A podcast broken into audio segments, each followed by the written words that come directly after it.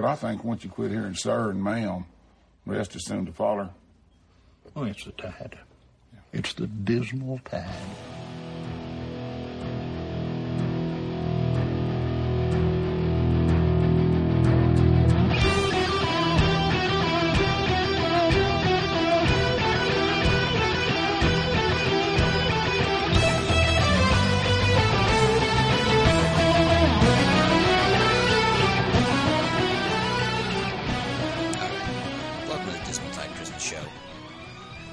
Trying to do it a little differently this time. I started it all by myself, and we're going to see who shows up. Oh, we already got somebody here, actually. Well, he's still connecting to audio, though. Hello. Can you hear me? I can. We're recording, Joseph. Oh, wow. It's weird. I haven't used these, like, with headphones yet. I have these, like, weird bootleg AirPods. And Ryan's here with us. We're recording already, so hello. Hello. Oh, okay. They were as we were getting started this fast. No, I think it's funny to just tell everybody that they're being recorded as soon as they log on to something. Oh, okay. What's the score of the Jags game? They just scored. They're up 10-3. Jags are up. I intend on taking this episode easy. I usually feel like I have to go through the arduous work of maintaining a conversation with Michael Johnson. And today I really feel like I can chill. He's not even here, so you don't even have to worry about it. Oof, I'm relaxing. He's got the leg up on the couch. You got your sleeveless shirt on. Oh, yeah. I just got a shower. Everything's coming up, Brendan.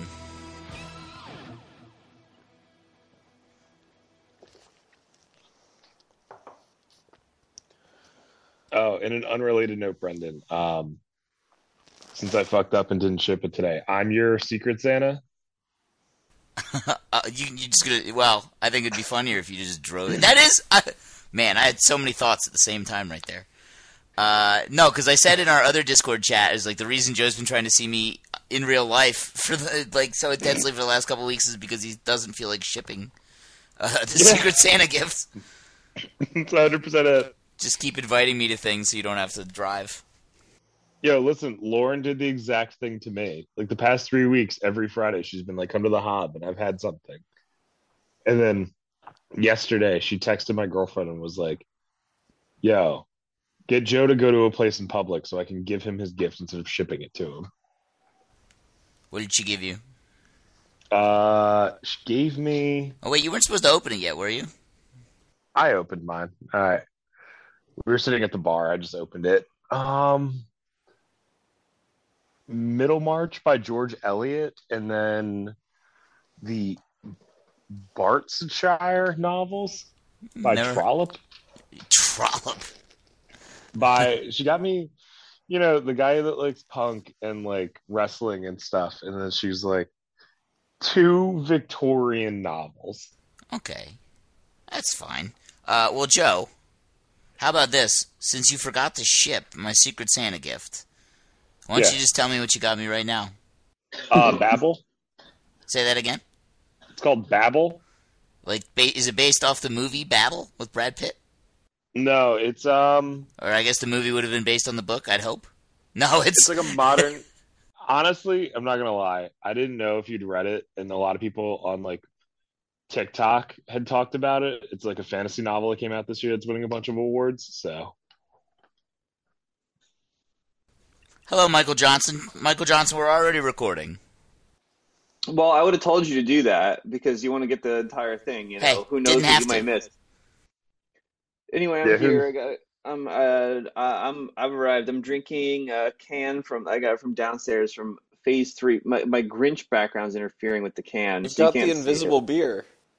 Damn. It's from Phase 3 Brewing, F-Stop. There we go. I have to hold it directly in front of me. I don't know. It's a IPA, of course, because everything is. How do I sound on these power beats? Honestly, a little tinny, but I think it's okay. Nah. Mabel's here. There you go. That's a beautiful cat. We love Mabel. That looks like one of those expensive cats. Oh, it is. Correct. Is that okay for me to say too? I think I should have waited for Johnson to jump in there. It's. I think it's well known. Oh, can you get her head to disappear into the Grinch background? Oh, she's got those ears. That's what you pay for. Yeah, she. Yeah, you think you'd be paying money for more ears, but damn, there's practically none there. And they're like, give me more money for this shit. Yeah, but a visor is a half a hat. Well, I wouldn't pay for that. The other one's back there somewhere. I work with somebody who shared a Facebook post of somebody who said that they're like, hey, got a bunch of puppies. I'm looking to sell. Anybody who's interested, let me know. So I messaged the guy. I figure, I know this person. He's sharing a Facebook post is vouching. So he says it's a $200 deposit so we can start the veterinary paperwork. And just get that $200 over to me anytime. And I said to him, if I'm going to buy a dog from you, I really want to see the dog before I buy it. I'll come to you. It's fine. And he sends me this, 10-sentence-long response about how, why would he do that to somebody? Why would he flake? Why would he just take your money? That's not right. You really have to trust me. There's not enough trust in this world. Why don't you trust me? And I said to him, no, I thought about it at that point. It was if you need 14 sentences to tell me why you're not scamming me, you're scamming me. So I said, I was just listen, if I don't see the dog, I'm not giving you anything. And I think I was blocked before I hit enter. He's right, Brendan. You're a dickhead. You might have missed out on an incredible dog. Our friend Bilal then started messaging him, and the same thing happened. Because Bilal likes that sort of thing. He's like, this guy's a scammer? Damn, I want to talk to this guy. I love that shit as well. That's why that Con Ed scam, where they say that you're going to get your they're like, we will turn your power off in approximately 45 minutes due to unpaid bills. And you can just give them a call back. It gives you a number to call back, which is, and you call, and it's someone who, forgot what scam they were running. This is Con Ed. They're like, oh, yeah. And then, but you can just lean in hard on them because, it's, it's, publicly available information, about, from Con Ed. You can go on their website, and they'll tell you about these scams and how to not fall for them. So if you just want to threaten to kill them or whatever, you really can. Shit that you would never say to somebody. You can say that to these people, and it just doesn't matter because they have no recourse. I just Mike, reasonably cool and collected guy because he's just fucking screaming at scammers, just absolutely losing his mind. I'm gonna fuck your mother. That's what I'm gonna do. No, just going where are you? I have a gun. Where are you? What's your address? I have a gun. Frankly, it's you wearing a Jacksonville Jaguars hat has never made that threat more credible. I'm wearing a Jags hat and wearing a Patagonia fleece. You look like you're not from New York City, frankly. No, well, I have my my Jags fan character where I took a picture of myself wearing actually exactly this in front of a Traeger. Mike, can I get a side angle? How long is this hair? My hair's pretty long. It's pretty greasy as well at the moment because I've been wearing a hat all day. But damn, it's got some length to it. It doesn't look as greasy as it is on camera, but it's coming in at the back there. It's also it's got no it's just length now. There's no style to it. I think I need to go get some professional guidance from someone somewhere who can have it grow out the right way. If only there weren't a bunch of barbershops in New York City. That's true, but it's I don't go to any of them. I don't know. I went to the one barbershop. I like wow. Barbershop. All right, Mike. It was cool. What is a haircut cost in New York City? There it was Brendan, you went to Otis and Finn, right? What was it? Yeah, I'm trying to. I want to say $35. No, it was $55. No, $55. That fellow barber, it is. I can look it up right now. I'm on a computer. I got the internet. I was telling these guys before, I'm having a chill stream. You guys can do all the work. I'm just here to vibe, man. I do enough work. At $55, I'm shaving my head twice a year. Yeah, I got sick of growing my hair out because once it gets long, it's annoying. You gotta take care of it. I felt it wasn't worth the trouble. So now I've just been doing buzz cuts. It costs $21. I'm in and out in like 15 minutes. It's crazy. See, if I were buzzing my hair, I would just buzz it myself. I would never trust myself to do that sort of thing. I cut the sides down on my hair on my own. I don't do the top, but I don't get the top cut as often. Getting the back shaped properly and getting your neck shaved, that's hard to do in the mirror. That is nice. It is nice to have a good neck shave.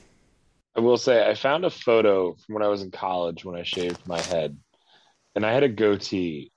And, it's really shocking how the amount of hair you have quickly turns you into looking like an angry skinhead. Yeah, you're too big to have no hair. People already think the worst of you. They're just like, as soon as you walk into a room, every dude who owns a handgun is sizing you up.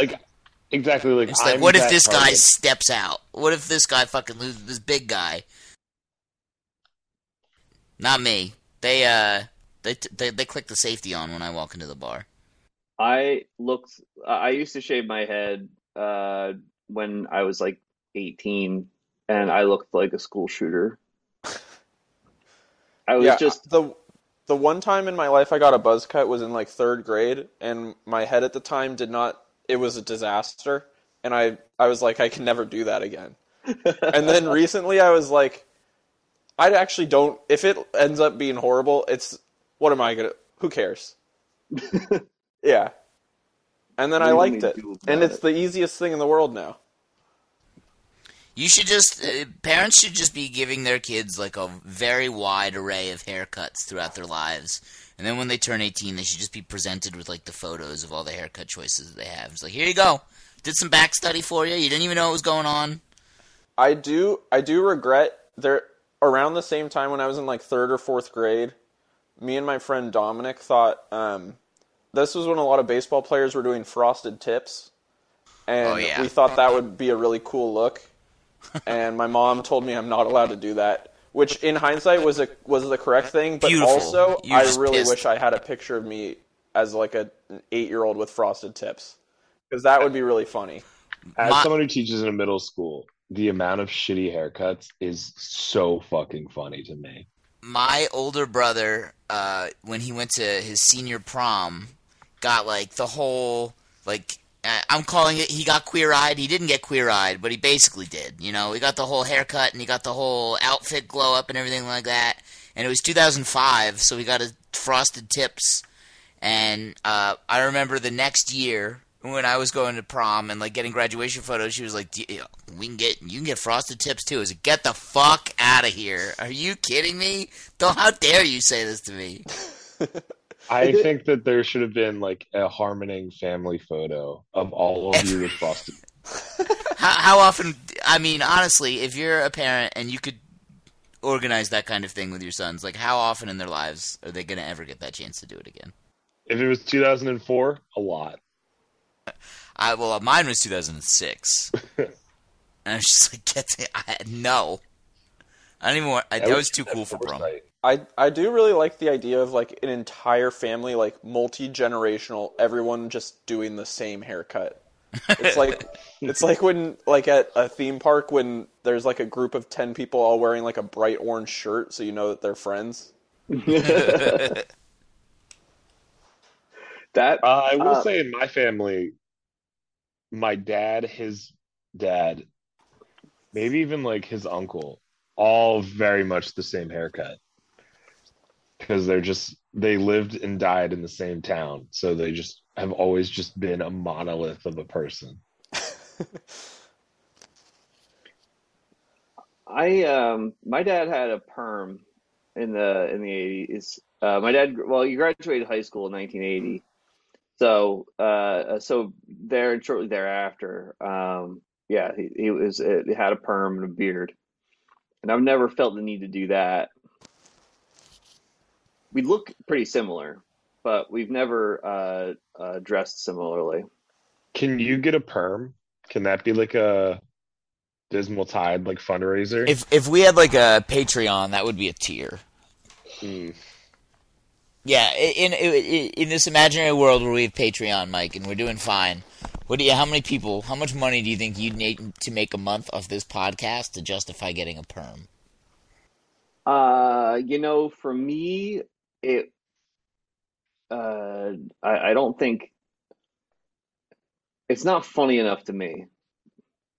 I don't know that there can be a fixed dollar amount on it, where I have to just then have it. Obviously, like, if you wanted to write me a check for like $5,000, and probably less, $2,500. If someone gives me $2,500 right now, we're talking about. Okay, well, that's good to keep in my back pocket for if I ever have some sort of windfall of cash, and you have the opposite. The thing is, standing over you as a new nemesis, watching you get a perm. Don't you want $2,500, Mike? I'm pricing out guitars, as I've mentioned. If you really want me to make this show fucking horrible, you can listen to my thoughts on what guitar I'm gonna buy. But I like getting to like a certain Patreon tier and like then doing something stupid. Like, these people already like me. Like, we've already like oh, we hit $25,000 on the Patreon. Like, I'm gonna go I'm gonna go shit in a bag or something on camera, throw it out of a car for a laugh.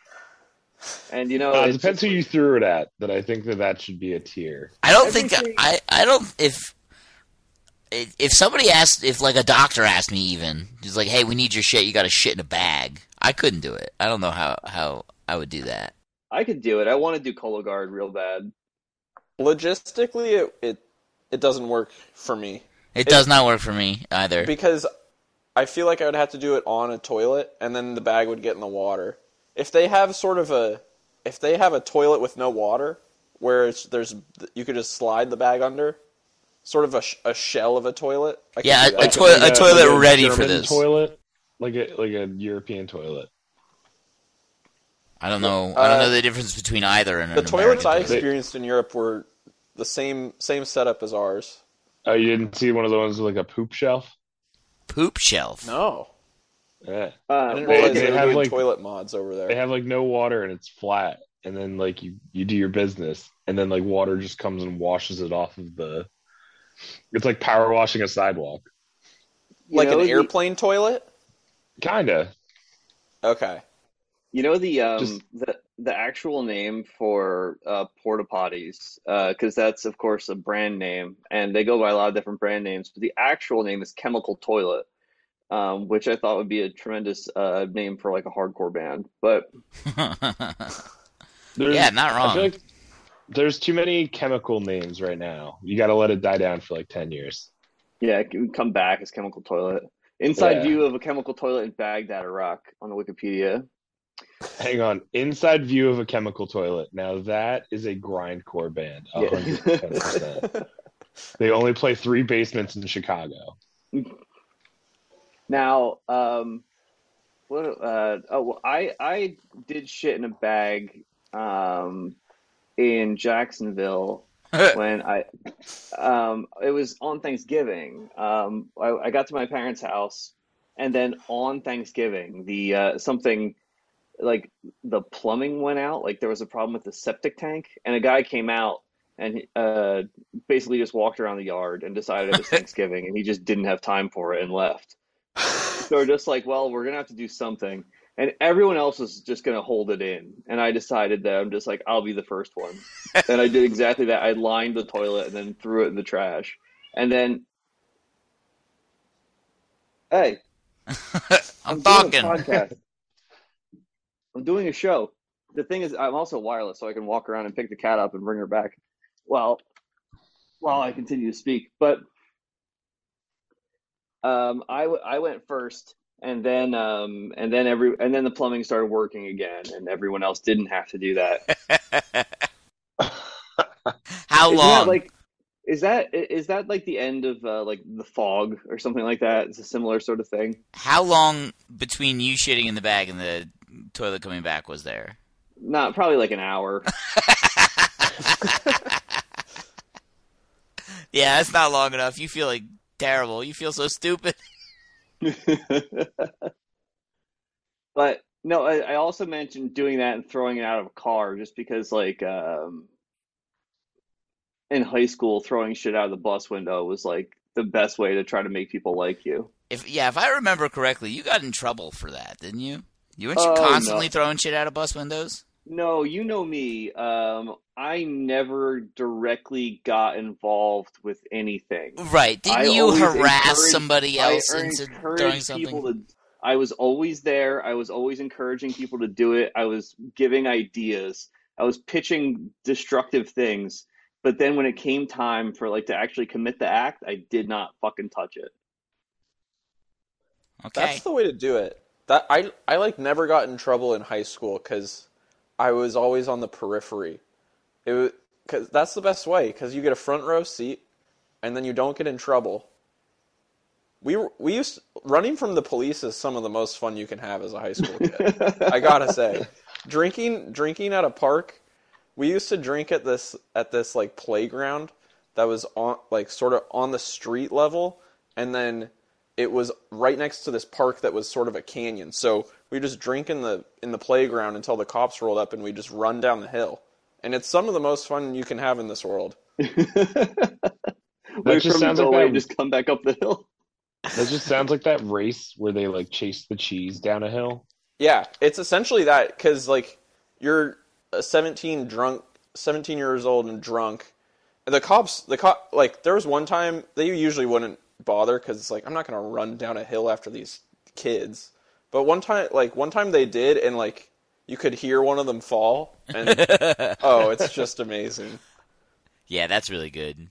Because when I was 17, I was just imagining cops as these almost superior beings, just very in shape, very noble. And then just at 17, just hearing one fall over, that would have been the fucking funniest thing in the world. No, it was great.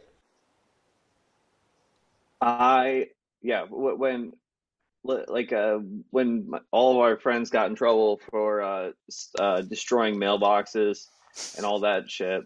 Just going on a fucking terror streak throughout the neighborhood. All of that got planned at my house.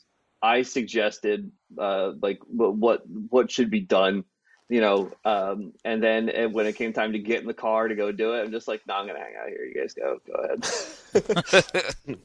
I'm gonna hold down the fort. You guys, I'll be here when you get back. And obviously this is gonna be funny. Tell me all about it, but I don't need to be there for any of this because because I know what happens when we get caught. But you know what? To everyone's credit, my sister went for all of it. She was in the car for the entire thing. And when the police finally caught up with everybody and the police came knocking on doors, no, not a single person mentioned that my sister was there.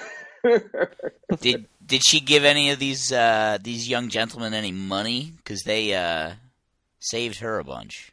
No, but it was her idea to take all the mailboxes and throw them into a community pool.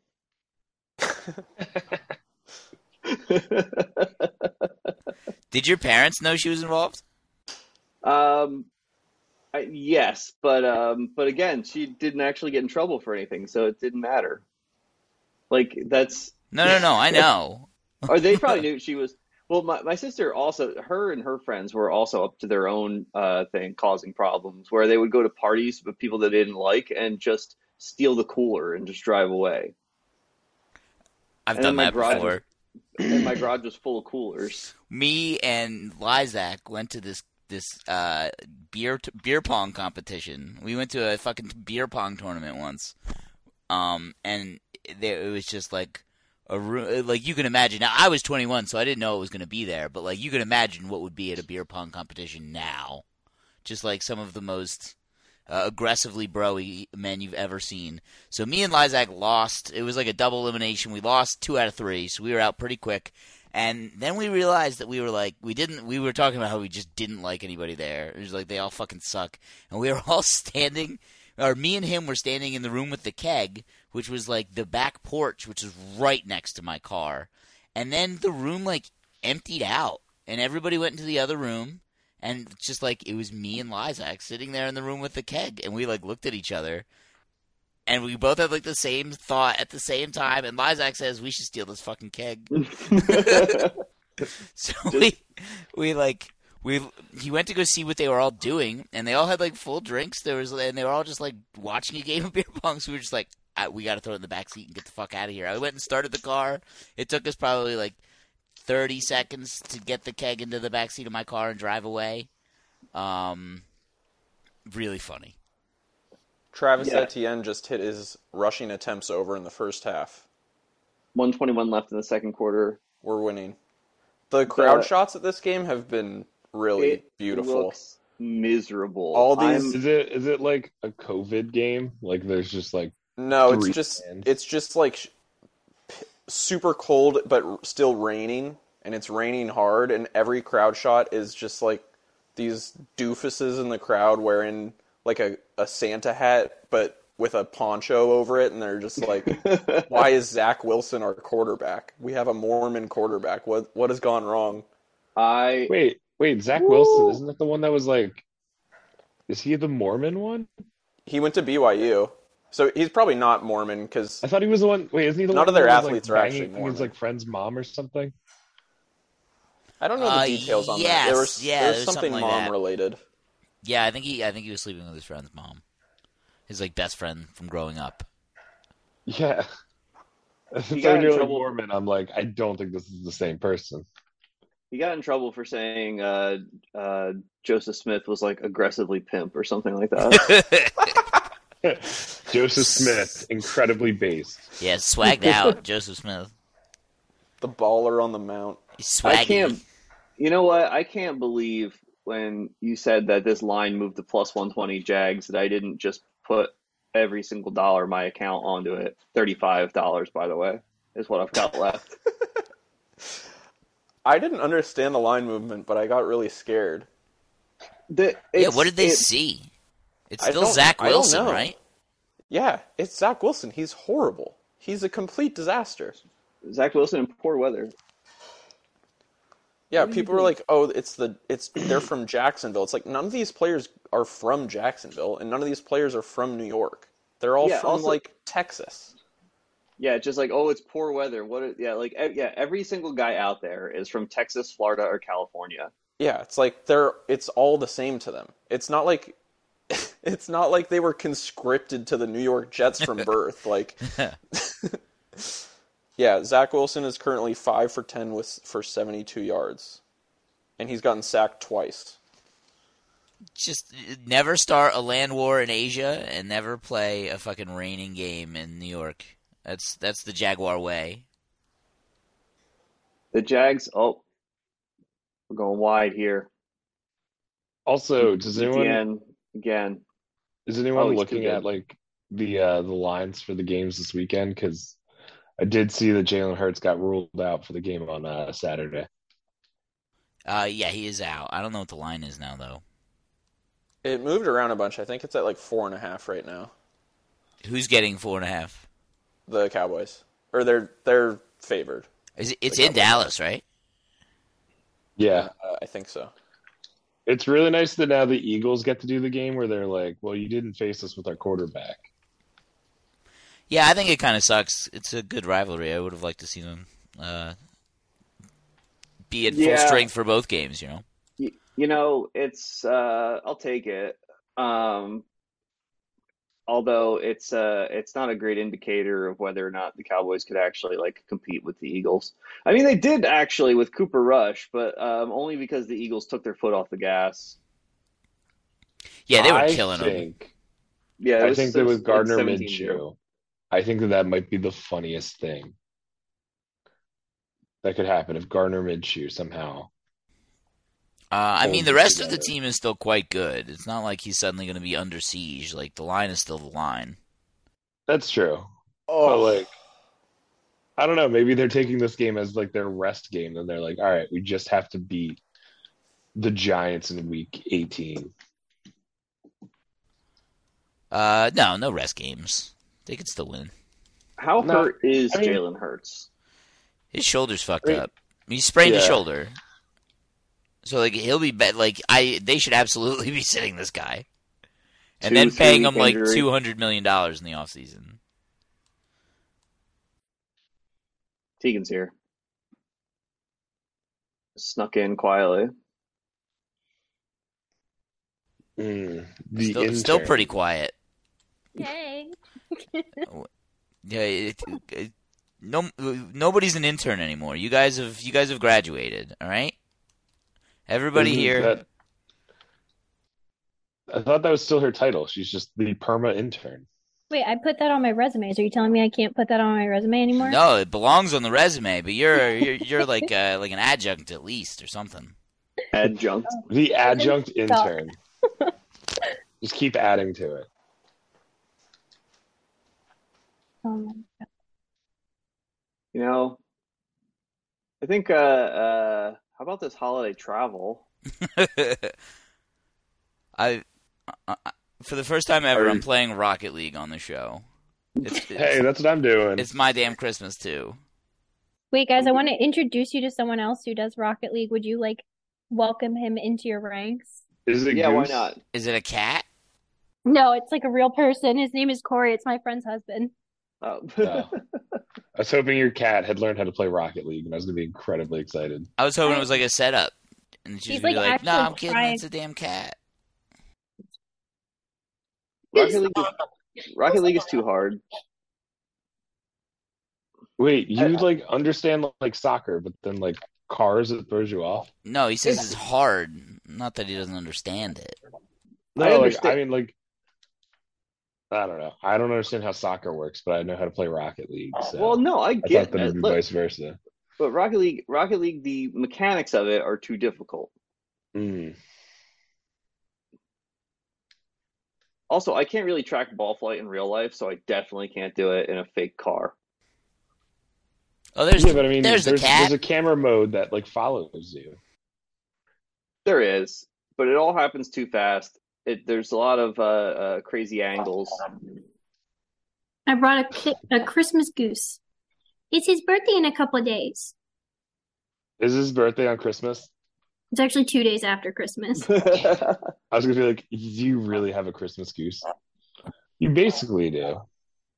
I wish you guys could see him right now. He's just like stump out. So yeah, her cat has three legs. Are you my stumpy boy? 3 legs, just like all the geese out here. I see Mabel's over here. Mabel's already been on camera. Margot, I don't know where she is. You're just disappearing into fucking Whoville. It's amazing. There she is. Where are you running to? Yeah, I like this. I can just walk around the house. I could just go outside. Just smoking throughout the show. Hey, Mike, are you going to be commuting to the Garden State this weekend? Yes, that's why I said, how about this holiday travel? That was out of a place of genuine concern because I'm concerned about the ice situation tomorrow night. I'm concerned about it tomorrow morning, to be honest. I got to drive to take the back roads of Burlington County to Florence. Well, I think that like the freeze comes over like tomorrow afternoon. Like it's like 55 overnight.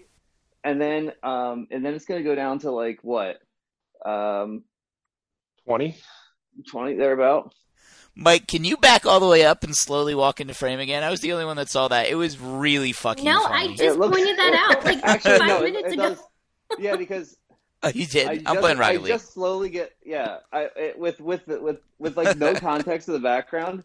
Me just getting larger with the background of the Grinch is really good. Well, I walk around the apartment scratching my ass looking for cats. Hey! Guys, I have to fly to Ohio on Monday. I'm definitely going to die. It's like my friend's annual Christmas party. I was about to say Halloween party. It basically turns into a Halloween party. But I only see them once a year, so. And they're I get having to fly it in to Ohio? Dayton. Well, they live in Ohio, so. They could just have the party somewhere better? Baby. Well, they have a huge house. Oh, okay. Because you can be like rich in Ohio while being like lower class in New Jersey. That is true. I think my younger brother, I made fun of like how chaotic and terrible of a cook he was a few times. Yeah, he's terrible. And now No, now he's constantly sending me like, "Fuck you! Look what I look at this! Look at this shit!" Like whenever he doesn't completely fuck up a meal and have just like a goblin meal with like eggs and sausage and wait, pepper. I'm sorry, did you say a goblin meal? Yes. Okay. Yeah, it's a goblin meal. I was like disassociating off of an edible the other night, and he called me. It was the most surreal conversation I've ever had. Any conversation with Ian is a surreal conversation. He's like explaining to me that there's going to be like, because Leanne at one point had mentioned that they would be going to the Shore House for New Year's. And I was like, okay, that sounds great. And then Ian refused to ever confirm anything. And so I'm trying to get an answer out of him when I like can't feel my legs. And I just gave up halfway through. Did you say, wait, what about your legs not? I got like really stoned and just like disassociated from my body, and then Ian called me. Did you take a pop brownie? Yeah, no, it was a gummy. During the pandemic, I've talked about it many times, but I made a pop brownie so strong that I made Joe puke. Yeah. You also like almost murdered your brother. I feel like that gets lost in the shuffle a lot. Poor Ian. I ate like fresh pop brownies, and I remember I was like, I'm going to eat this. I'm going to watch the next episode of The Last Dance, and it's going to be a great night. And I got so fucking catastrophically high that I remember I was just like laying face down on my bed and just like, listen, I know. Mike Johnson's line came into my head because he always says when we did mushrooms or acid or whatever it was that one time, he said, you buy a ticket, you ride the ride. You can't get off. I've already said last time you quoted me saying that. I said Hunter S. Thompson said that. I said I can't take credit for this. Take the credit. Buy the ticket, take the ride was something Hunter S. Thompson said. But Hunter S. Thompson dash Michael Johnson. No, it's really it's like funny. The Michael Scott, Wayne Gretzky.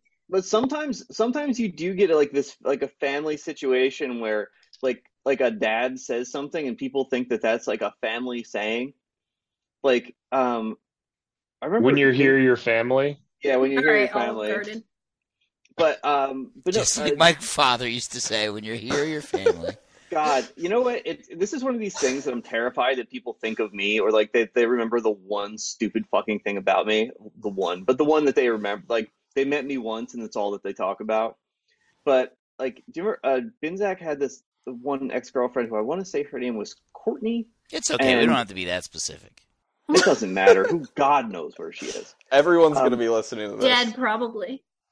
But I remember back when you could have, like a quote, like, right under your picture. It'd be, like, your sort of, like, quote. And it's like, Courtney, there's only one sure thing in this life. Death and taxes, and the quote was like in caps and just said, "My dad." You like, still can have quotes, unfortunately. I'm reminded of mine every time I go on my profile. But this happened like at some family gathering like 5 years ago. It's like my grandfather goes, "It's like, well, no, it's like Brittany says. It's just how come all my stuff is stuff and everyone else's stuff is shit." And it's like George Carlin said that. That's not Brittany saying. Is that the Carson Wentz Colts jersey?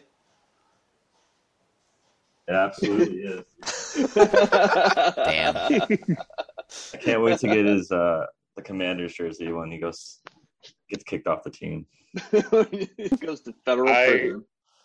I thought I saw a post today that someone was like, imagine all of the San Francisco Giant fans on Christmas Day opening up their Carlos Correa jerseys. Waking up to that was one of the most elated feelings I've had all year. God, that is so awesome. I can't wait for the Mets to spend all of this money and then lose in the first round of the playoffs to like the Brewers. I'm getting playoff. They're going to lose to the Padres again. It's going to be awesome. I'm getting playoff billed. The playoffs don't matter anymore in Major League Baseball. Making the playoffs should be an accomplishment in itself, and then whatever fucking happens. That's always been the case. Fourth place. No, but I mean, like people were talking about the Dodgers this year, like they fucking failed. And it's like, that's what everyone said about the Mets. Right. That's the thing. The GDP of a small nation. Okay, but not even just a 100-win season. They were literally at the top of the league the entire season except for the end there. Like, and, I just feel like... Yeah, and, like, other teams are spending money, too. It's not like you're the only ones doing it. So, like, so, you know... The Dodgers are just insecure because they know the only title they've won with this core was the COVID season, and then everyone calls it a Mickey Mouse thing, and they can't get over that. Gee, Evan Turner shouldn't even have been out there lying. But that is like a great what if, because if the Dodgers had lost that game and it went to Game 7, they were gonna have to postpone the Game 7 for like a week, because a bunch of the guys on the Dodgers ended up getting COVID from that. They bailed themselves out by winning that game. But he tested positive during the game. They took him out of the game. And then a bunch of other guys tested positive like the next day. Like they weren't going to be able to play that game. That would have been so funny. Waiting just, a full 2 weeks. Have to wait like 10 days for Game 7. But also, by the way, money is fake. It's just like, oh, the Mets are spending all this money. Oh, it's completely fake. It doesn't matter. It's like there's no salary cap. You don't have to be smart about it. You can. Steve Cohen's the richest MLB owner by far. By the way, that quote that was in The Athletic today, where it was just like, where it was an executive who was speaking off the record, and didn't want to be quoted, saying. Saying like, listen, just like what he's doing, it's going to rub some people the wrong way. Oh, there's no collusion, but there's a reason all agreed not to do this sort of thing. Wasn't that Brian Cashman? I think it was I don't think they were on the record. Whoever said it was okay. Unnamed source who was not. Whoever wrote it specifically said was not allowed to be speaking about this. Yeah, I thought Brian Cashman had some sort of quote too, where he was like, it's hard to say if what they're doing is a good idea or not. A lot of different ways to skin a cat. It's like, bitch, shut up. Apparently, Hal Steinbrenner was like sort of taken out of context with that quote, where he was whining about it. But I don't care. It's still funny. Oh, that was Steinbrenner, not Cashman. You're right. And by the way, that like. In soccer, the way that like people would talk about like Manchester City fans, where it was just they lived this entire existence as like this like second and third tier team, far and away like they're Manchester United just dominating for the entirety of the 90s, and then like this oil money comes in. And all of a sudden, they're the best team in England. And people are like, doesn't that feel cheap, though? Like, wouldn't you rather done it the right way? And I got to say, with the Mets just, like, spending, like, $6 billion, no, it's cool. It rocks, actually. Yeah, it's like, also, doing it the right way was being good in the 1920s, when everyone was just, like, a newspaper boy that also played baseball on the side. It's like... That wasn't doing it the right way. You were just like the only team that knew how to play baseball back then, and it just also, like lasted forever somehow. I know, like he sucks, but there's something Adam Carolla said one time talking about this. When he it's just like when it was a game, he just goes, "It was a bunch of racists making $9,000 a year." Yeah, and just like yeah. Now, yeah, I wonder what he thinks now. He's probably back to thinking. He probably talks about how it was a game now. He probably would disavow those comments now that he's like now that he's like the biggest name at PragerU. Yeah. Like even like Michael Jordan highlights, like he's crossing up guys who are playing like Darren Rovell. Like they are just not up to the task of like playing basketball. Like I don't know how they were there. They just didn't have enough guys back then.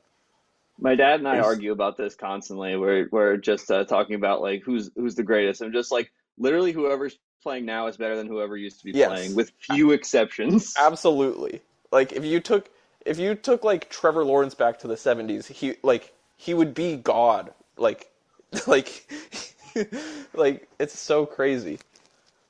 If you had to ask someone from the 1970s to describe God, I think they would also just describe Trevor Lawrence. Yeah, just a loose description of he's like probably tall, flowing hair. That was the case for like all sports basically. Everyone was a fucking alcoholic until very recently. Yeah. That's like that was a thing for hockey forever, where it's just like all these. I mean, shit, hockey is a funny example too, because like if you watch video of the way goalies didn't used to bend their knees, yeah, and then nobody knew how to take advantage of that until Wayne Gretzky was just like, why don't I just like come at them fast and get them before they bend their knees, and they're just like, but they're just standing completely upright. And it was like they thought like getting down low was cheating. It's incredible to watch. They're like, well, if I puck sits entirely on the ground, but getting too low. Yeah, if I get down low, then I'd have to get up again. Who wants to do any of that? That's what. Well, wasn't it like the Flyers' entire thing when they first started was they were like, we're not very good at hockey, but we're very good at fighting. And they kind of just rode that for years. I mean, that's still kind of their thing. That was what I tried to bring to rec soccer, but nobody wanted that energy. Fighting? Full contact rec soccer? You can't fight like a dude who's got to go back to his lawyer job on Monday. When I was playing goalie, I went up. He shouldn't be out there. He's too fucking soft. When I was playing goalie, I went up and I tried to like catch a ball one time. It was kind of like put in the middle. I caught it and like I just banged shoulders into this girl and she fell over. And I like helped her up. And then Mike came over and he slapped me in the chest and he's like, "That's a way to set a tone." Wait, I'm sorry. How old were you in that scenario? Probably like 29, 30. Oh, okay. Full grown man. Okay. Yeah, full grown man. I was like, "I'm sorry, my bad. I'm not trying to knock you over. Come here." No, and he was like, "The way to set a fucking tone, like, my man." Goalkeepers are protected in that. If you're going up for the ball, they're not allowed to run into you. And the fact that she was cheating, and she got hurt in the process of trying to cheat. But she was going for your legs. She was trying to flip you over, so you hit the ground. The ball came loose. It was threatening a neck injury, and you know what? And that's just what it is. Not against me. Mike said equal rights and equal fights. I also remember one time I had like my knees bent and I like made a save and this guy ran right into my like bent knee, so I didn't go fucking anywhere. And his knee just like, he was screaming in pain. I thought I killed that guy. I thought I tore his ACL or something. He was, and then just like 10 minutes later he's just playing again. You know, I don't think I'm ever going to do rec soccer again because it's just like, it doesn't take much to tear an ACL. Like, you're playing on turf. You're not that athletic. Like, everyone around you is also not that athletic. People are just going to fall into you. It's not worth it. I'm running and playing golf now, and that's it. I would assume that, like, in New York, like, just everyone is good. Just there's so many people. It was a real problem. The talent pool is way too deep because, like, you know, it's just, like, people who played at fucking Duke or whatever are up here working for, like, Bank of America. Yeah, and now they're joining the rec league. Yeah, like, that's what, like, when I went to college, I was like, oh, rec sports will be fun, and I did flag football my first term freshman year, and I would just smoke weed before it, and then I'd show up and everyone on the other team had like played high school football, and I'm just like, I did cross country. I would smoke weed at cross country practice was like my athletic background, so we were just fucked, and I was like, this isn't even. I can't even like turn my brain off and enjoy this. We're just getting smoked. Like, it sucks. Just down 70-0. Yeah. That was exactly... I could not score a touchdown. Exactly my flag football experience in college as well. Like, 100% the same. They were just like, can you play quarterback? I was like, I'm little and I'm fast. That's all I got for you guys. The closest I ever had to a shining moment in that league was I jumped a route and had a clear pick six and I just dropped it because I was like high out of my mind. And my friend like went to just watch. I was like, it is pretty funny. Like, we just get like trounced. And he started like crying, laughing. And I was like, I don't think I should ever do this again. Yeah, it's really fun. Like, I have a pretty long list of like things that almost happened, like, and I just didn't have the skill to do, like, in recreational sports. Like, we were playing a game one time at in Williamsburg, and like, we were down.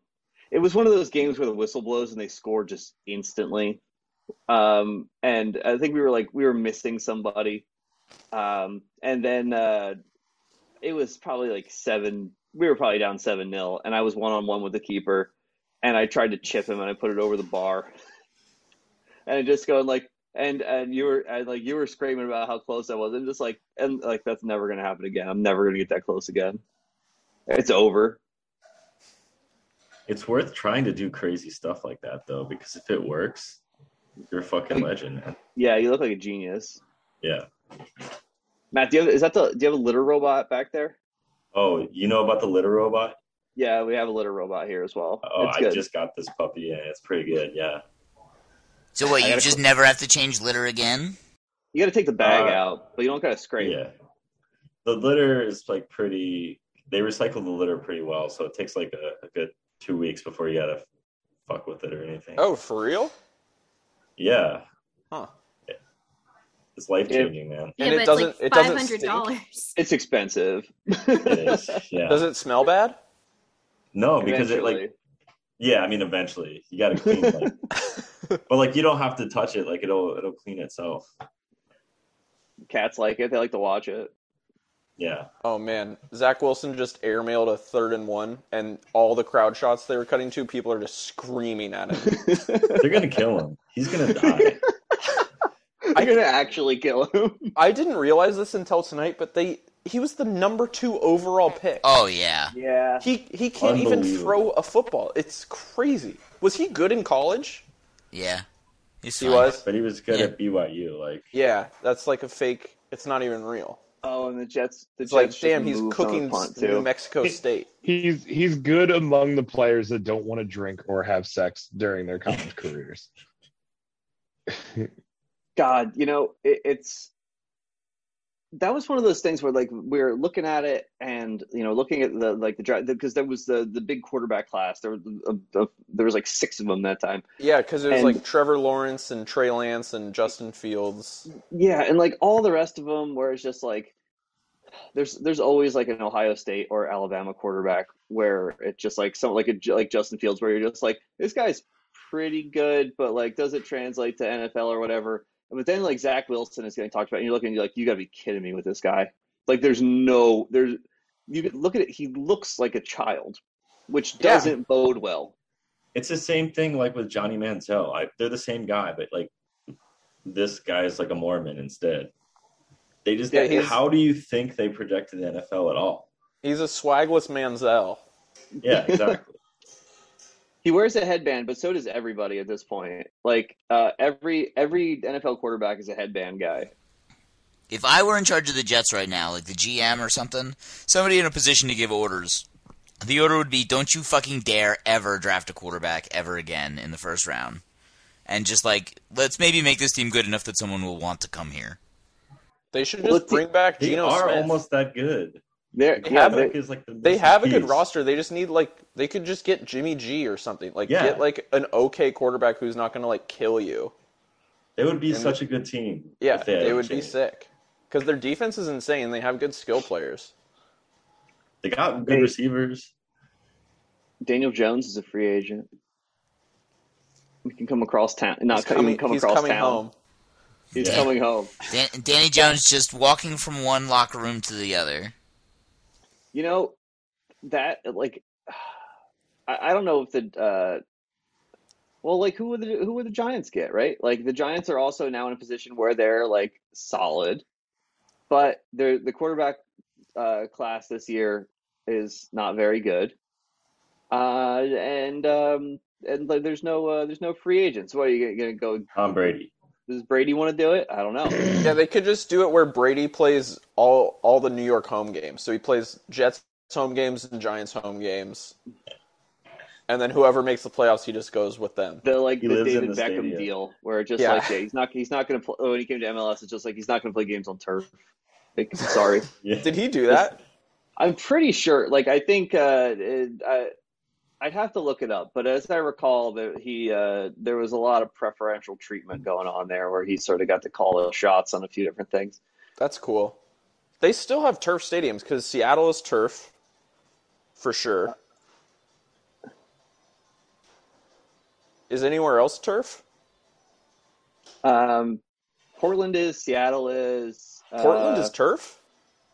Yeah, or at least it was. That's weird. Recently. I guess it does rain all the time. kind of a mess. But where else is Montreal? What? Because I think they're inside a dome. I think Vancouver's in a dome too. Oh, so Atlanta is Atlanta. Well, yeah. I just know. I just know it by the NFL teams. Yeah. MLS has a Montreal team. Impact de Montreal. David Beckham apologizes for turf remarks. That is probably the most MLS team name. Well, you know, they were Montreal Impact, and then I don't know. They're just now they're Club de Foot Montreal, actually. Oh, Impact de Montreal would be so cool. It was, but that's what they would get referred to. But now that's now it's Club de Foot Montreal. That sucks. That does suck. Yeah, Saputo Stadium. Let's see. Oh, surface grass at the Saputo, but when they're at the Olympic Stadium, that was field turf. Record attendance at the Montreal Olympic Stadium. Pink Floyd, 78,322. I went to that stadium for a gaming convention. That was pretty cool. You got to walk on the field. That was the Olympic Stadium, right? Yeah. Yeah. Well, it's called the Olympic Stadium. Oh, okay. I've been to Montreal. Expos played there, I think. I've been to Montreal. I went to the casino in Montreal, and it was one of the coolest casinos I've ever been in. It was so cool. It was, like, not very wide. It wasn't, like usually walking through a casino is like walking through a Walmart. It's just, like, huge and one floor. This was, like, 5 floors. It was great. It was, like, all stacked up on top of itself. Like a Pokemon casino. Yeah, it was, like, it was really cool. And it's I have also been there, coincidentally, and keeping in as it should, name, you know, French naming convention, it is Casino de Montreal. I'm not French. That's awesome. Casino de Montreal. Impact de Casino. Yeah, casinos.lottoquebec.com. You can go to but there is it's a casino with a Wikipedia. Following COVID-19 pandemic in 2020, the casino switched from operating 24/7 to closing at 3 a.m. Lame, boo. Stupid, boo. No, I went there in like 2008, and I believe Gallo was playing, actually playing War, and losing. It lost like $90 instantly. Yeah, they have War there. It's in the Wikipedia. I feel like that. I was in Vegas over the summer, and like, I saw War all at almost every casino I walked through. Maybe it is Maybe it's a popular casino. I don't spend a ton of time in casinos only because I've been historically broke. But you also don't have to have a ton of money to have fun at the casino because you can go play the Sex and the City slot machine and just laugh. And as long as you're sitting out there, they'll give you free drinks. You just tip. Like the War in the casino phenomenon was like a thing where like, oh yeah, if you go like some casinos have War, and then like enough people heard about it where like the casinos were like, oh, we should just people seem to like this. Let's just have it at the casino. People love a game that takes absolutely zero skill where they lose a lot of money fast. Yeah. And you get to pretend like you're a soldier.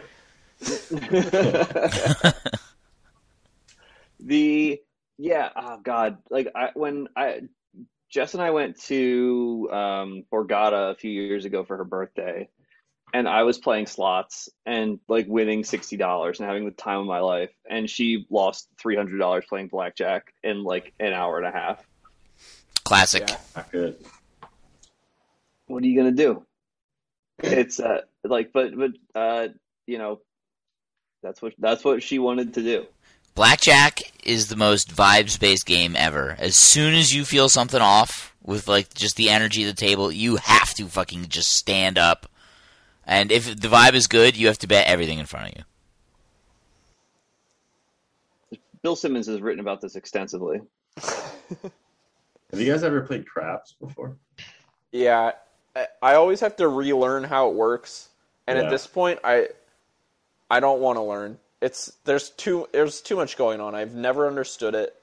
It's fun, but it's like there's too much. Roulette is simple. I understand it. It's fun. I won like $1,000 in craps one time at my brother's bachelor party, and I started with like 100.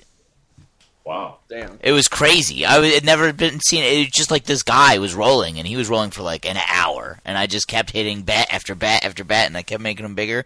And the funny thing about that is that like somewhere about halfway through it, the fire alarm started going off at Caesars, and nobody fucking moved an inch. Like the entire That's casino awesome. Floor had the fire alarm going off. Like, and nobody. Actually, you know what? That's funny because I think it was when I was in Vegas. There was one time where I was at a casino and the same thing happened. The alarm went off and we were all like, what? And the dealers didn't flinch. So I was like, that must be fine. Maybe it's something – it's like not a fire alarm. Maybe it's just like something else. They at one point tried to get us to go outside, and everybody at the table – because it was during this – It was real. Yeah. They were, at one point they were just like, yeah, hey, we'd like everybody to go ahead and step outside. Those are the fire alarms. Like, we know you can hear them. But the dealers never stopped dealing. This guy's throwing fireballs. You got to let him cook, man. The one time I was ever in a place where the fire alarm went off and nobody moved was upstairs on the 23rd Street Arby's. The one at 23rd and Madison that has been vacant since COVID. It was actually for a long time the last place I ate indoors until things started to open up again. But that I was up there and the fire alarm went off and everyone just like, you know, picked their head up and looked around and just like, no, I'm eating. Like there's the horsey sauce is here. It's insulated. I can't have roast beef outside. That was the last place. It was probably like March like 13th, 2020, and I was standing in the Arby's and the guy behind the counter is just like, notice it's pretty empty around here, and just like, yeah. I'm like, I don't know. I'm like, I was gonna go to the Jan Famous Foods to prove that I'm not xenophobic, but they're closed. What do you want me to say, man? Just shaming everybody in New York City to not come to fast food restaurants. He's figured out the most efficient way to tell you get the fuck out of here. Pretty crazy how empty it is out here, huh? I'm like the thing about that, man, is that I work in a liquor store and I also have to keep on showing up to work. So like if you want to come over there and bother me, you're allowed. Like like someone, if just like the Joe Rogan defense, like if I don't come in here, someone else will. So you know, you just please give me lunch because all the places I want to go are already closed and you're employers don't respect you enough to let you leave. I was reliving early COVID memories at Jess's work Christmas party the other day, talking about walking home the first 2 weeks when just no one was going outside except for me. I was walking home from work, and so it was only me and Uber Eats guys and ambulances, and that was it. And that was when the most NPC man I've ever encountered in my life. When I was walking home down 6th Avenue, there's a guy outside the Chipotle, and he just goes, "You see that?" and just points at a cell phone tower and just goes, "5G." And I'm just like, I can't engage, like I can't. Be like, yeah, that's awesome, man. That is all. Yeah, well, that's. Wait, are there cell phone towers in New York City? Yeah, well, a lot of them are like on the top of buildings, but there are some that are just like you get a random one just on the sidewalk somewhere for whatever reason. But yeah, there's one in front of Chipotle, on like 6th Avenue, like 6th and Greenwich. Probably was 5G tower. Yeah. I don't know. I just assumed that I just imagined he was describing one of those large towers that's just in the middle of nowhere. I believe the implication was that 5G was causing COVID. Yeah. There was one of my favorite things that happened was when Twitter started removing likes and retweets from misinformation tweets, and I think it was a garlic corgi tweet that just said 5G Corona got my bussy poppin', and and it was like flagged for misinformation, and they took all the likes and retweets away from it. It's also just, it's one of those phrases that, like, you know, like that people talk about, that like it's just going to be something you're like saying on your deathbed, or just like asked about like memories of your youth by your grandkids, and you're just saying like 5G Corona got my bussy poppin'. Like the top two sayings are Rosebud. Yeah. And those 5G are the two. Corona got my pussy poppin'. Oh, God damn it. No, I think COVID was good. I liked it. Yeah. There was some I've never felt more accomplished in my life than when COVID first started. I was being paid a salaried position, and the school that I was working at when COVID first hit was like, you have to do something. You have to be on like Zoom for an hour in case kids have questions, and just give them assignments. And so I would just be like, read an article, tell me about it. And that was it. How did it make you feel? Yeah. That, oh, God damn it, dude. I was so, I like, you know, what sucked about it was, I mean, obviously the stress and all that, and the fact that I was making so much less money than people on unemployment. But it wasn't like I didn't become one of these no one wants to work anymore guys. I was just so angry that I had to work, because like Brendan was bringing home $9.91 a week, and I'm just like, that is pretty fucking good money. I don't even bring that home now. It was great. Me either. It was pretty shitty. Yeah, the way they did it. I mean, it's good for those people, but like, the essential workers should have got like something too. Well, I was only an essential worker through a loophole, because liquor stores are considered grocery in New York. Otherwise, but liquor stores were open all over the place. Were they open in New Jersey? Yeah, yeah, they were. They were in Virginia. I think people would have flipped out if they closed all the liquor stores. Oh, yeah. Zach Wilson's airing it out. There would have been people in the street way before May if they had closed the liquor stores. Oh yeah. That was the only thing people were doing. Like national security risks, liquor stores. Yeah. On the subject, I'm gonna walk over here and get some whiskey. But the thing is, I can, with the headphones in, I can hear everyone, and I can keep on talking to everyone. Well, I want to let you know where I'm going. I'm not just walking away while everyone's talking. You know. Is that if that is a veiled criticism of me, I will not hear it, and I will not respond to it. These, you know, classes, what? These classes are dirty. It's not often you get to quote Arrested Development anymore.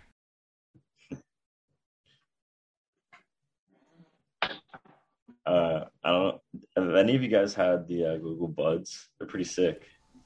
No, let's see what a bud. Show me a bud. Get a bud and get a bud out of that case. Is this a bootleg thing, or is this actually Google's version of AirPods? It's Google's version of the AirPods. Okay. I've been staunchly AirPods since they've come out, but I find myself asking my girlfriend if I can borrow her AirPods from time to time, and I think I kind of want AirPods at this point. I like them. Because my fear is that I would lose them so quick. What is that noise? I've had them for a while. I'm washing some dishes. Oh, sure. Okay. Mike is like, I can go where no man has gone before and piss on a live stream. So, you know, I thought these glasses on the counter were clean, but they're not. And I think it's like, obviously this is annoying, but like, it's also funny to be doing this. No, but it's not. I'm on the Powerbeats right now. Which I got mostly because I needed them for running, and you know, it's for running water. Yeah, for running water. But I was concerned that I would lose the AirPods and they would fall out of my fucking head running around. It only ever happened once where one actually fell out. I'm done running the faucet, by the way. It sounded like you were splashing around in there. Well, yeah, there's a plate in the sink. So so fucking sue me. That my sink is not empty all the time, and sometimes stuff doesn't go straight into the dishwasher. What do you want? There he is. The Jets fans are losing their minds. All right. I have to clock out, unfortunately. 6 a.m. comes early to shape the middle school minds of awful kids. Hell, I get it. So, yeah, thank you for your service. Well, Joe, thanks for coming out to Dismal Tide.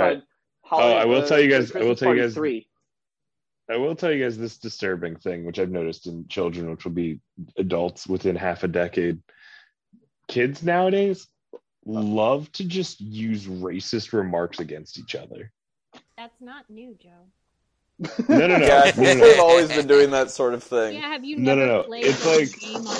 Hang on, let me explain. Okay. Explain racism. It's really eye-opening when I'm trying to have a conversation with somebody and a student of color is using disparaging racist remarks against another student of color, and then then they're both just firing off the stereotypes at each other, and I'm like, how do I, as a white dude, navigate? Please don't ask my opinion on this. Yeah. Don't get involved. That's tough. Let them go. That's very tough. Let them go. I'm just trying to get through the Diary of Anne Frank. I think you should go the other way with it. Yeah. I think you should use some racial terms to snap them out of their reverie. They'll be like, "Damn, this guy gets it." White boy's got some moves. Let's do an experiment, Joe. What's the most racist thing you can think of right now? Today. Record. Okay. We've been recording. Today, African American student called another African American student the N-word with a hard R on it. Just shy of me feeling like this was coming from a legitimately angry white person. And yeah, are you just standing there going guys, come on, guys. What do you want me to do? When she said that, I said, what are you trying to do? Because I can ruin your Christmas by punching in 7 digits into the phone and calling your mom. Clever. And then she said, the child said to me, which was amazing, I can't control fucking Grogu my out own here. Behavior. And I said, and I just looked at her and I was like, that is the one thing you of all people can control.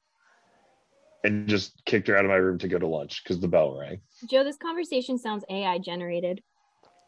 It very much was, because I was not aware, because again, I'm just hearing just general noise of kids grabbing backpacks. Then I just hear the N-word with a hard R over that just white noise of people picking up backpacks, and it just snapped a weird part of me. I think what you need to do is just roll face at work and see what happens. Just roll the dice on that one and see where the world takes you. I think at this point I just need to get myself fired and just ruin these kids' lives. It'll be just like they're at home. It's Florence. If you get fired for saying a slur, you can always start a GoFundMe. You will make money. Listen. There's a weird number of kids. Wait. Oh, I have a good one. Guess who I ran into at a holiday party? Mm. Mr. Based on what we're talking about, David Duke. Nope, Mr. David Planis. Duke. The student diddler. Oh, right, the teacher I forgot about him. I was introduced to him at a holiday party of my friends, and I was like, why do I recognize this guy? Because, he's 15 years older. And then he said his name, and I was like, oh, no. I had to, walk away because... Did you tell him? This guy went to prison, I Matt, did not tell her because her child is dating his child, and it's the child that his wife was pregnant with when he cheated with Olivia. Child that his wife was... Okay.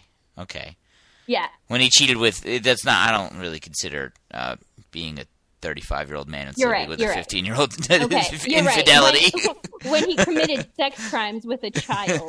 That's a little closer to the mark. Yeah, absolutely. Yeah, obviously. But I didn't just say against a child. With a child sounds like they're duos in this crime. I think she was close enough. Well, look, we'll just say it. prior to that, pretty good friend of mine. No. No. He was. Me, we were. He was just one of the guys. Me and Andy and Gallo. Right, you guys would be. Like, all of us. Yeah. No, we just like hung out in the band room with him all the time. Like, obviously. That was the problem. Oh, God, I can't say there weren't warnings. I remember there was one time there was a girl that I was interested in, and I remember Kyle said just like, well, I don't know, would you be interested in her? And Planis, as I think he was like 26 at the time, but like as the adult in the room, just went like, are you kidding me, dude? Like as in like obviously yes, like and just like and I, like at the time I didn't think that much of it, but like and like obviously looking back on it, just like. No, he shouldn't say that. Like he shouldn't have an opinion. He shouldn't have. No, God no. As someone in a similar, as somebody with the same job, no, you should never comment on things like that. I feel like all of the male teachers made comments that probably they shouldn't have. That I definitely remember vividly now. Yes, almost certainly. It was a style at the time. That was the style of teaching. Pedophilia. That's it. Yeah, you just said there's a 17-year-old girl in a crop top, and you say something like "You look like trouble," and you just hope that and hope that nobody heard you say that because it's not difficult to infer what that meant. Yeah, the most I will comment, like the most I've commented about students' looks is that there were a genuine number of students when we went from masks to no masks. That just startled me because it wasn't what I was expecting when they pulled their mask down. Joe just has them like come into class. He's like, guys, we're going to have a fun day. We're going to do a mask reveal party. And each time one of them goes, you're just like, Jesus Christ. I will tell you. These kids ugly as shit. There's this kid name on that. There's no way they know about this podcast. Thank God. Super nice kid. Their mouth just looked like a graveyard that had been abandoned with like the headstones all in different orders. What does that mean? Their teeth were fucked up beyond belief. What age bracket? Was there a chance that they could still get braces? Or is this... They were 14. They had braces, but it was those braces were doing a lot of work.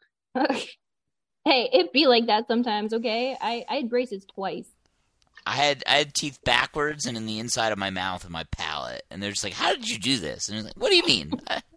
I grew them myself. They're like, these are the wrong direction and in the wrong place. And I'm like, listen, I don't know. How is your skull shaped then? Very normally. Very. Don't ask any more fucking questions about it. It's very well, normal. I mean, look at him now. I got a very normal head. There's a lot of things about skull shapes that you can learn. There's a lot of things about criminal behavior, things like that. Okay, let's not took that in a different direction. Into those. You know what? That's what I'm going to go out on when I start teaching phrenology to my middle schoolers. Liam Green-Cherry wants to talk about calipers. You can't even teach them about anatomy. Yeah. Liam Green, just in time for caliper chat. Yeah, Liam is here on the late shift. Joe has to go to bed because he's got to be up at 6 a.m. Liam is on vacation and is on no schedule whatsoever. So here to carry us all the way through the night. Liam is joined as well. Goodbye, Joe. That's correct. Goodbye, Joe. Mike, what was that bit you did a couple episodes ago? I forget what were you reading the credits or something? What were you doing? Oh, I was reading the trending topics on Twitter, and I was really rolling. I was having I was on fire. Mike, I want some of that for the Christmas party. Well, we'll get there. I've had one and one half drinks, but I've switched to whiskey, and so it's an accelerant, and we're getting there. Like Gridiron Heights, I actually really enjoy that. God damn it, Tegan. Yeah. For those, everything I know about football I learned from Gridiron Heights. Who's your favorite character on Gridiron Heights? Who's your favorite quarterback? God, I mean, Tom Brady's hilarious depicted in that. I feel like you're going to get a lot of silence from me. I don't know. I just watch it because I'm like, this is really stupid, but it's entertaining. Of course. It's the only thing I can actually understand. Any part of like the football terminology and stuff. Like when they make like pop culture topical stuff, I'm like, okay. But then when they relate it to the sport, I'm like, oh, I gotta look that up. Oh, they pulled Zach Wilson. Yeah, someone named Straveler is in right now. I've been told they are chanting, "We want Flacco." Yeah. We're all chanting that collectively. I'm asking, by streaming this and using Zoom on the same computer, I'm asking a lot of my internet connection. So if I start sounding like all crunchy, that's why. It's because I need to watch the Jets play the worst football game of all time. The Jaguars are playing fine. It's one of the great. This is one of the terrible one-team performances. Oh no, that's going to be a flag. Damn. By the way, I'm drinking. When I got a raise the other day, I said I'm going to go spend $10 more on a bottle of whiskey than I usually do, and I bought a bottle of Elijah Craig instead of Old Forester. Congrats! Nice. So I spent $38 instead of $28. Can you taste the difference? It's fine. Not really. Honestly, for a $10 difference, it's like, it doesn't matter. Also, I'm just trying to drink a lot of it. It's usually what I'm going for. I'm in it for like volume. Like obviously, like I like nice things, but it's like, unless you're going to have like an actual collection, like what are you going to spend $90 on a bottle of whiskey and like stretch it out over 6 months? No. But just like this has got 10 days in it maybe, and damn, that guy's running. Oh, I didn't realize that it was like second and 40. Very much second view on the fallacy of the super expensive liquor purchase, Mike. Yeah, you know, it's nice to have, like, if you have guests and like you're just like, if you want to show off, but like just having it for yourself, I don't really see the value in that. It's the same thing as like, you know, like cooking like anything super elaborate just for yourself. You know, that's, I think it's good practice. Like, you know, you get better at things with that. It's not the same as just sitting and drinking. But like, but if, yeah, like I'm just like, oh, I can make all this stuff and then just have leftovers for. I'm just like, I want to do this to show off. Just like I don't really want I go through all this work just so that like I could, you know, I can make spaghetti. And that's my logic behind spending no more than $30 on a bottle of whiskey. Do you know the spot whiskeys, Mike? The yellow spot, green spot, etc. Yes, I sold a bottle of Blue Spot to Matthew Broderick's agent's assistant, famously. And one she wouldn't tell me who it was for. Yeah, I remember this now, yeah. One time I got on a super discount years ago. I think this was like, I don't even remember when this was. I'd somehow gotten Red Spot, which is like the one, like the second highest tier that they do. And I'd gotten in on a super discount. So it usually goes for like 120, 130. For some reason, it was like 75. I don't remember why. It was hugely discounted. And I'm like, this is going to be so great. I'm going to be able to treasure this for a month. Drank that shit in 5 days. Right. It's the same. It's like, it's why lottery winners go broke. It's, you know, it's like, right? I have this and I have to use it. I'm going to enjoy it as much as possible, as fast as possible. And it was delicious. I will say that. However, like absurdly smooth. And one of the times that's actually accurate to say. Oh, God.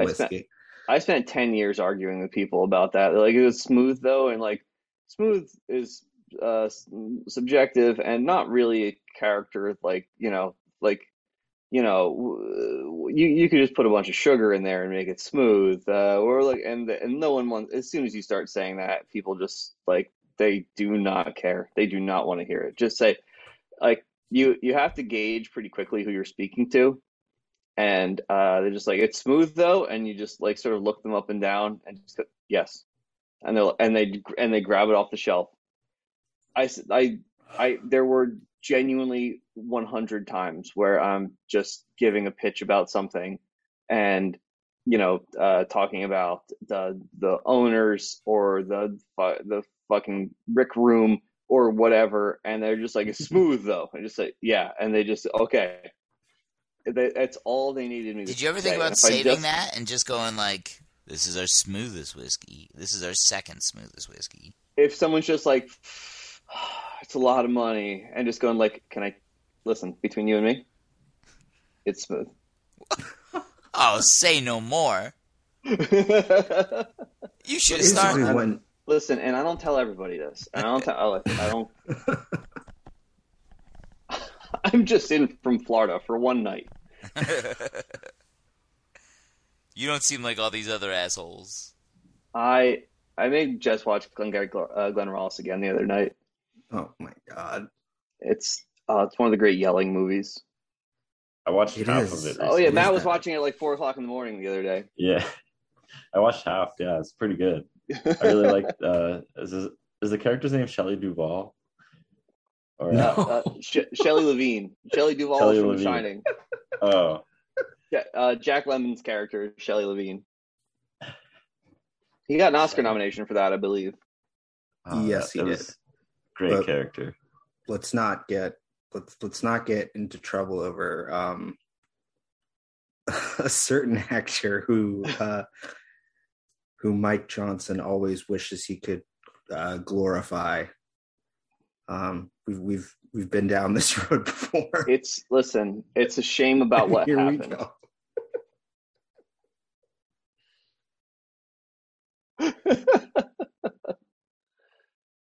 Our Kevin. All the hits. Oh, the Jets. It's a shame that they should have let Zach Wilson just die out there. It would have been way funnier. I thought they were going to do it. And that's why I was excited about this game. The quarterback's out there. He's got dunks on, I think. That would be all. First quarterback wearing Etnies. It seems like the first page of the NFL quarterback playbook should be, hey, just pepper your best player with targets. And Zach Wilson just can't figure it out. So, like, when in doubt, just throw to the most talented guy on the field. Instead, he's throwing it up to Tyler fucking Conklin. Is this the wing tee or some shit? I'm back from dinner. Have they benched Zach Wilson? Who is the quarterback? Sorry, I'm extremely sorry to let you know that some guy is out there in dunks, and he's god damn. Oh my god! He's moving the ball. Yeah, they've got a warehouse worker in at quarterback. This is what it's all about. Okay, so we've got a real shot to go 3 for 3 on our Christmas party bets here. Yeah, can you remind everybody what the Christmas party bets were? Okay, so the first one was Etienne over 16.5 carries. That one cashed in the first half. We've got Jags money line minus 105. Up 16-3. We're looking good on that. And then the other one was Zach Wilson under half a touchdown passing, and he's benched. And he's gone. And that was plus 170. So we're looking at a nice return on that one.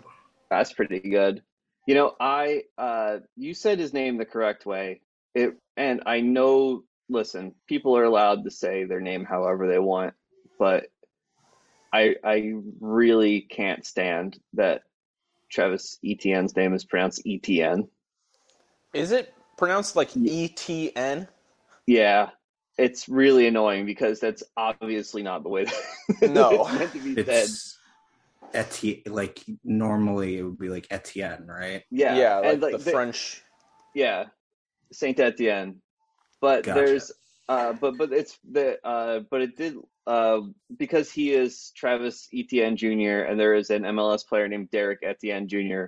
My favorite joke in the world, when I tweeted a few weeks ago, Derek Etienne Jr. and Travis Etienne Jr. are brothers. This is, I'm looking at his Wikipedia, and it's confusing because he's from Louisiana, like it says he's of Creole ancestry, so you'd think it would have the French. Where it would be taken seriously down. So, like, I imagine, like, him probably spending, so that's probably someone who's got an iron will, because there are probably a bunch of, of other people down there who have a pretty good grasp of French pronunciations, who said it to him correctly, and he just went, no. His entire life. I respect that. That's so that's my name. Yeah. He's it also like emotionally strong. I feel like his nickname is basically just ETN, which does sound cool. Yeah. Sounds strong. Yeah. What's it stand for though? He's good. Extremely talented. You backed yourself into a corner now. Extremely talented name. Don't do it. Obviously, no one would ever do that. No. But before you came on, we were Joe was explaining the difficulty of having students scream it at each other, and he just has to stand there and just be like, "Please don't do this." I meant to ask him, why is he still in school, like, days before Christmas? I don't get it. Like, I thought... Thursday. Yeah. I don't think that they have school on Friday, but, like, all this week they had school. As I recall, it was always, like, you get, like, it's, like, half day 23rd, Christmas Eve off always, and then it's, like, the week between Christmas and New Year's off. Mm. That's how I remember school being, depending on the calendar. I guess, like, different. In elementary school, like, younger, it was kind of like that. But then in college, like, I feel like it started pretty early. Yeah. Like, the break was, like, pretty long. Oh, yeah, college, that was in between semesters. That was, like, a full month. Number one thing is, like, what I look at as success in life is having the week between Christmas and New Year's off. Like, it's that as someone who's worked a service industry job for a very long time and now answers the phone, I gotta get there eventually. Like, that is the promised land is the week between Christmas and New Year's off. Yeah, I've never had that either. The job I have right now rocks, but we don't get, like, a lot of time off. So, but I got tomorrow and then Monday off, so I got a 4-day weekend out of Christmas, which is better than I've ever gotten from a job. Nice. Yeah. I took this whole week and part of next week, and then because all the holidays are Sundays, like the Mondays were going to be off anyway, like Christmas Monday and New Year's Monday. Yeah, the holidays being Sundays this year is awesome. Yeah, depending on where you work, like I can imagine, like if in a lot of jobs, the answer for Monday is too fucking bad. Yeah. Oh, for sure. My like yeah, I'm off the 26th. I'm off January 2nd. But like basically everywhere I worked up to this point, it's just like if the schedule doesn't fall like favorably to you in that way, too bad. I took 2 days unpaid after Hurricane Sandy for not coming into work. We didn't have power, and I God damn. And I didn't call anyone to tell them I wasn't coming in. I just thought it was taken, like, obviously no one's coming in, and I found out that people were showing up to work, and it wasn't even communicated to anybody that if you didn't come in, you weren't being paid. And obviously this is a car dealership, so labor laws, you can fucking forget it. There's no such thing. I thought it was the liquor store, and I was like, that seems insane. No, although they did stay open until it got dark, and they like just had like tiki torches on the on the sidewalk, and until the city came and told them you can't do that. But it was cash only, daylight hours only. Which is kind of a funny thing to do. Like that's like truly apocalypse law. Like yeah. Keep a farmer schedule. Think, we'll be open until sundown. Like, and the zombies come out. But it was just the Manhattan-based employees that were going in. So it's not like if you lived any further than that, like you didn't have to do it because you literally couldn't get there. There were buses. Like this one guy, Patrick, was talking about it. Like he was living in Hoboken at the time and coming in, and he said like because the buses would just people would wait forever to get on the bus to come into the city, and he's just like every day there's a fist fight in a line of people trying to get on the bus. And just like this is not worth it at all. No, that sucks. So the trains weren't working? No, I think because like a lot of them like just flooded out. So they had to pump all the water out. I remember my parents saying that the PATH trains were flooded out and shit. I didn't come up for. I moved up here like 4 months after that, or like 3 months after. So, like, when I lived here, it was, like, relatively early on. They shut down the R for, like, a year to do maintenance in there. And, the L train shutdown they put off forever and then finally did it. Like, finally started it, and then COVID happened, and they fixed it in record time because no one was riding the train, so they could shut it down whenever they wanted. It didn't matter. But I was in New Jersey, and it was just I drove home at like 3 o'clock, like the day that the storm hit. We were at work.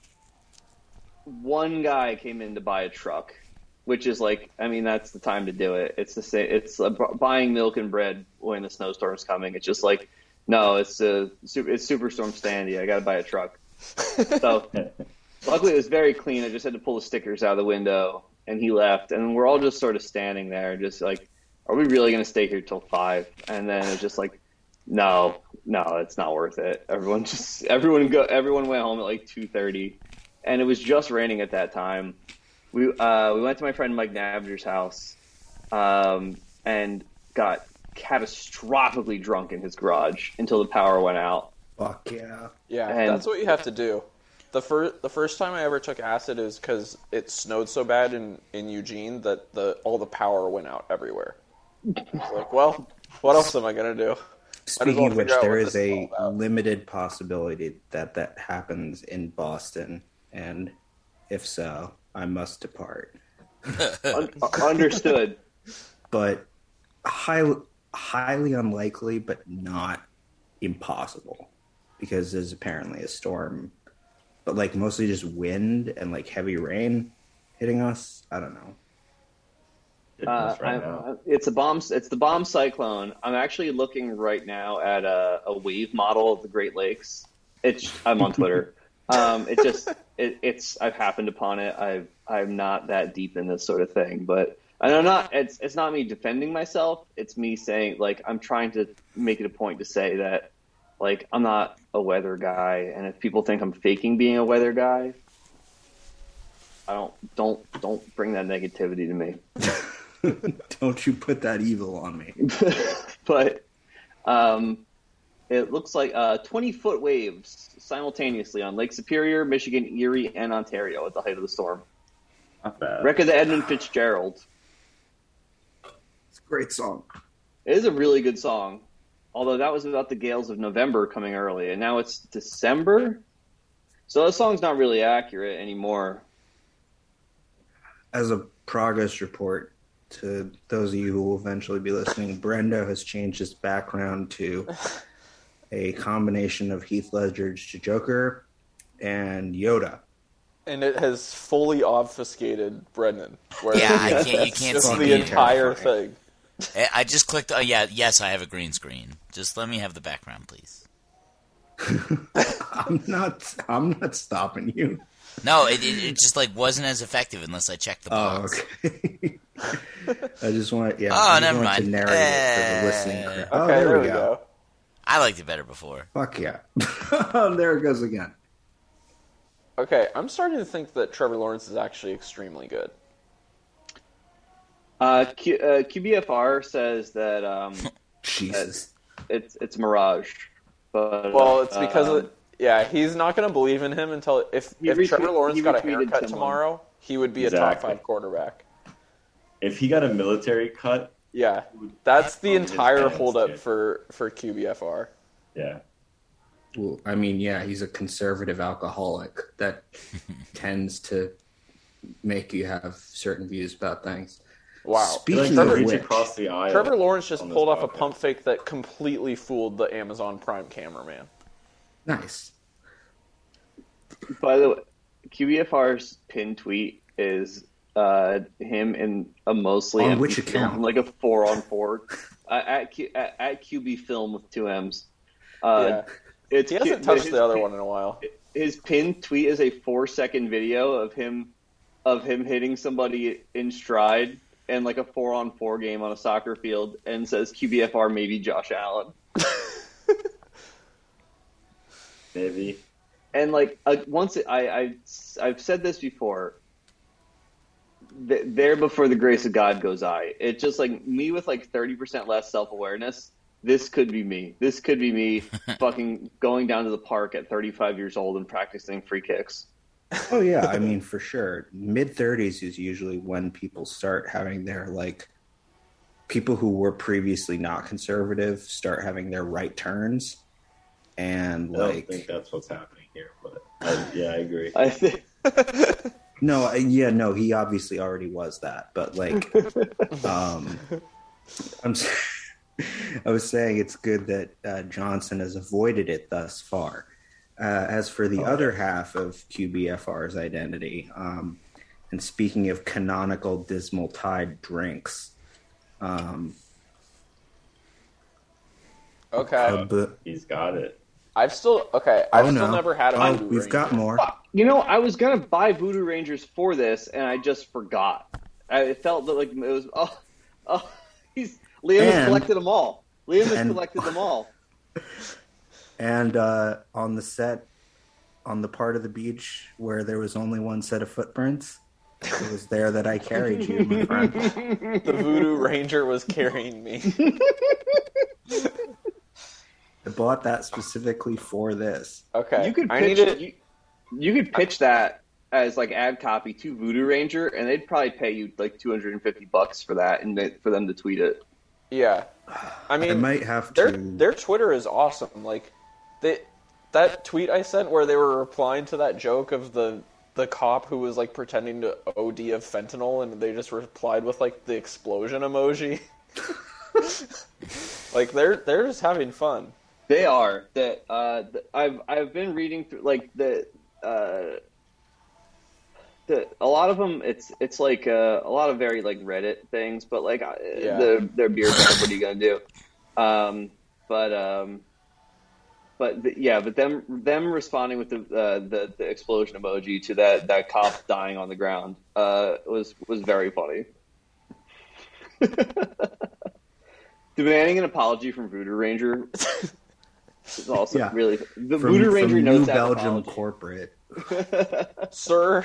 Sir, I love your ABV, but you need to apologize. Look, I'll be the first one to admit that I need Voodoo Ranger to live. However, okay, like... this quarterback for the Jets is blowing my mind. Oops. I've never heard of this guy. This could be any of us. Is this Bo Skoranek? Oh, Strebler? Max Strebler? They picked this guy out of the crowd. This was one of the guys that was yelling at Zach Wilson in the first quarter. They gave him a help. Yeah. Well, God, we need an NFL quarterback wearing bar lace skate shoes. Chris Strebler. That's important to me. It's so funny. Me, man who's obsessed with fantasy football, has never heard of this man. I mean, it's a face mask. This guy's like fourth on the depth chart because it was Zach Wilson, Mike White, Joe Flacco, and then this guy.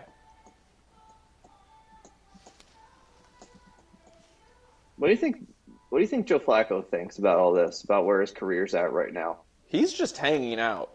He's probably okay with it, you know. He's getting like, he's probably getting paid a lot. Yeah, he's probably getting paid at least like $5 million this year, and he played like 3 games.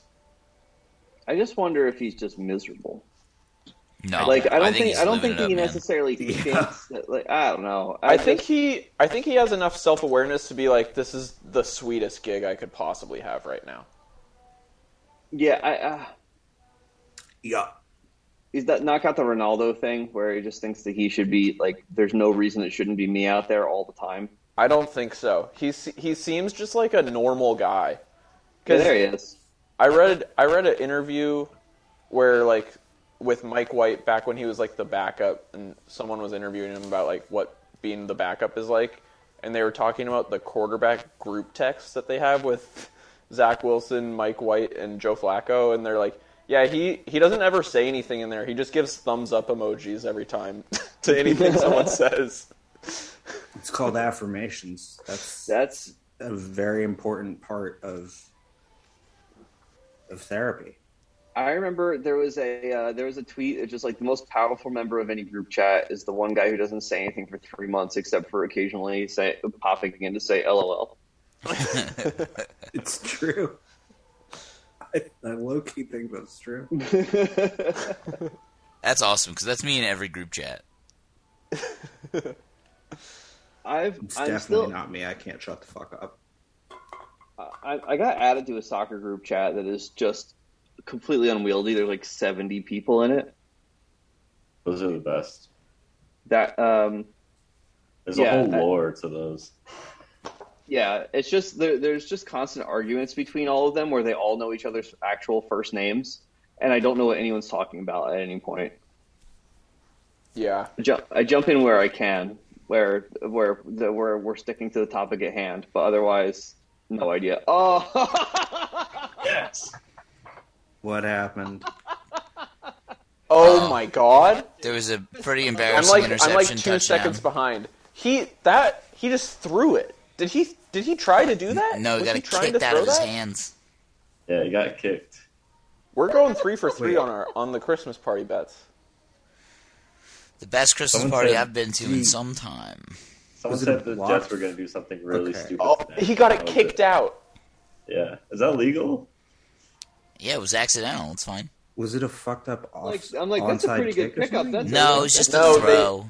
The Jets had the ball. They threw it to their receiver. He caught it. And then he started running, and the guy dove to try to tackle him, but he missed. But he kicked the ball out on the backswing, and it just came popping up straight up, and the Jags got it. That was awesome. That is one of the funnier fumbles I can imagine. It's really good. As a person who's not a big football knower, it's so shitty that the Raiders were the team that pulled off that insane lateral fumble recovery. The one team that shouldn't have had that fall into their laps. Yeah, but it's great that it happened against the Patriots. It is the team really who deserves it the most. It's all the better because you know that Bill Belichick was just on the sidelines screaming, "Stop it! Stop it now! Stop it!"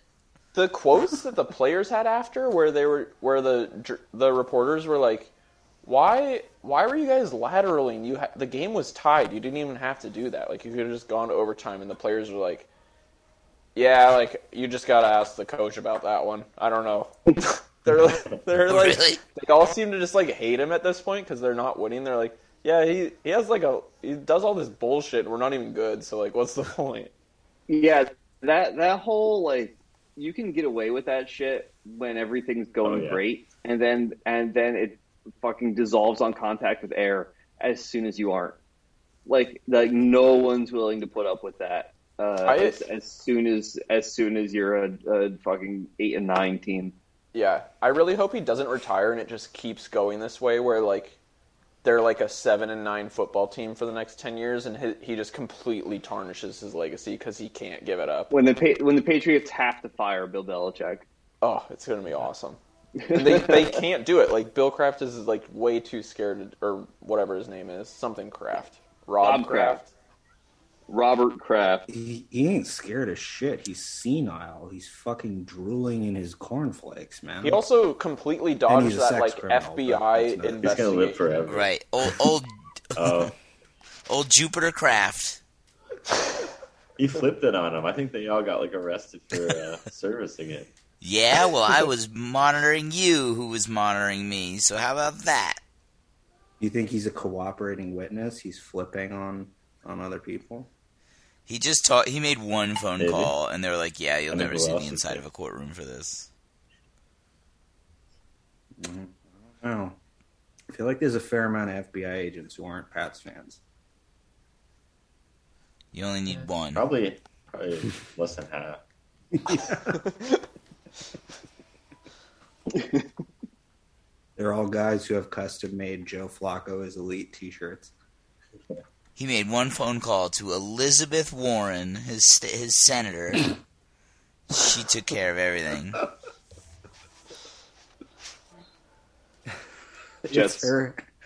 It's her house. She's supposed to be there. Let's get out ahead of it before anyone else tries to say it.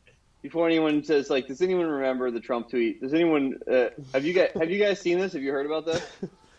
It would be really funny if Elizabeth Warren was, like, really into Boston sports. She was, like, a closet stoolie. She, like, thinks Dave Portnoy is, like, cool. She isn't, but our mayor is. That doesn't surprise me. However, our mayor, Michelle Wu, is fucking great, so.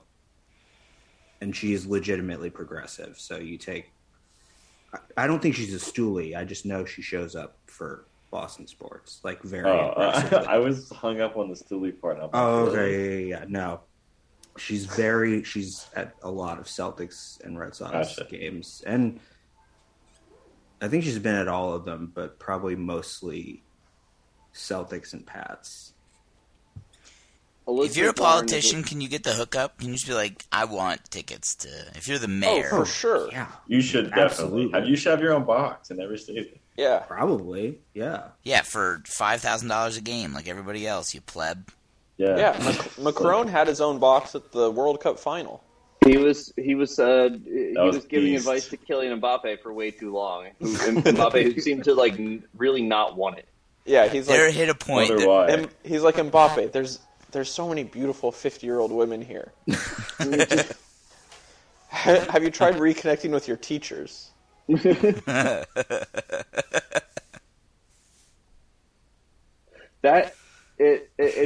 I'm trying to imagine a similar thing where, like, Joe Biden would be on the field, like, talking to Christian Pulisic. Yeah.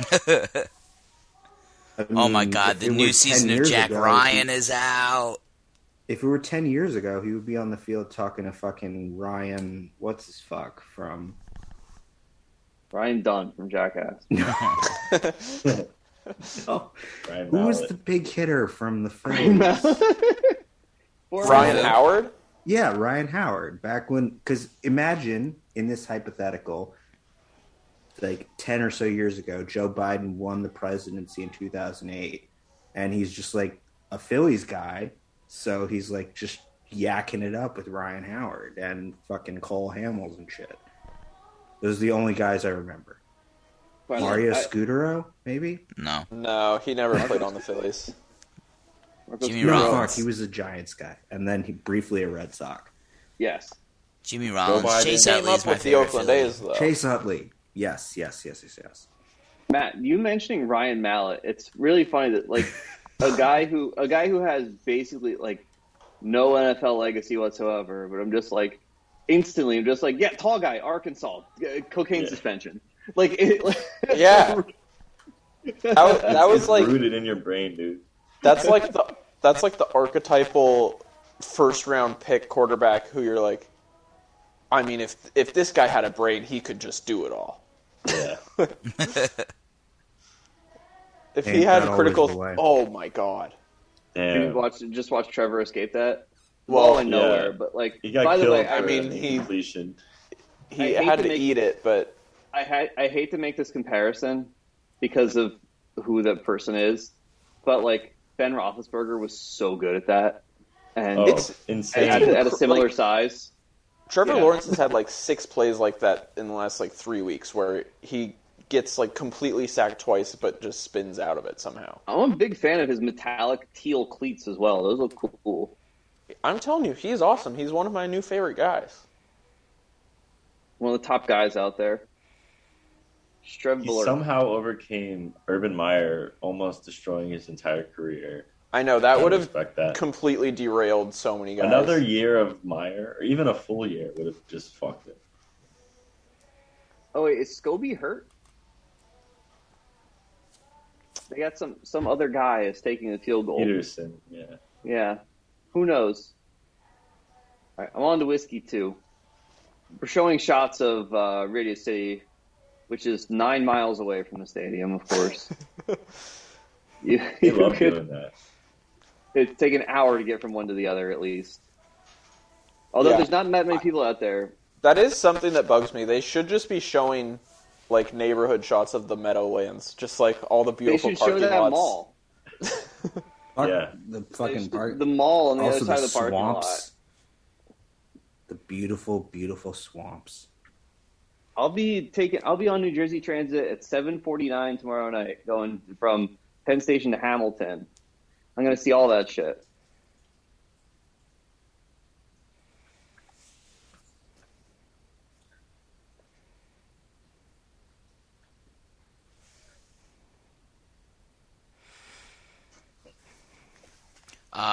Well, it's been an hour and 55 minutes, Mike. What about it? Stop recording. I want you to read these damn Twitter things. Okay, well, I'm going to go get another whiskey. I'm coming back. He's on the whiskey three. Right? He's got to be ready now. Well, hang on. I think I missed the context. Yeah. I don't remember. Oh, my God. Someone's stepping on some shit. It's the freezer...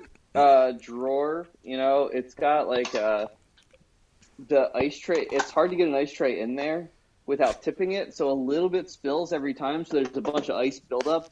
It doesn't slide especially well, so you get a lot of this. How are you fucking up the audio, apparently? He loves doing it. This is his favorite thing to do. Just thumb his nose at Brendan. Oh no, I know. I'm the bane of Brian's existence in terms of our own podcast. He's clinking ice. Like, oh, but there's that walk back. Because got the cube's ice. Yeah. Sorry, go ahead. Yeah.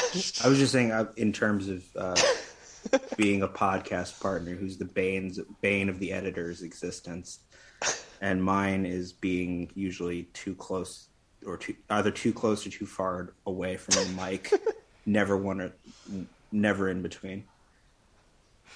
I do like the emerging and re-emerging from the Grinch. I really do. You're in the Black Lodge. Oh. I'm in the damn Grinch Lodge. The Grink. Chris Traveler is Johnson, 28 years old. The Johnson who came out was not the good Johnson.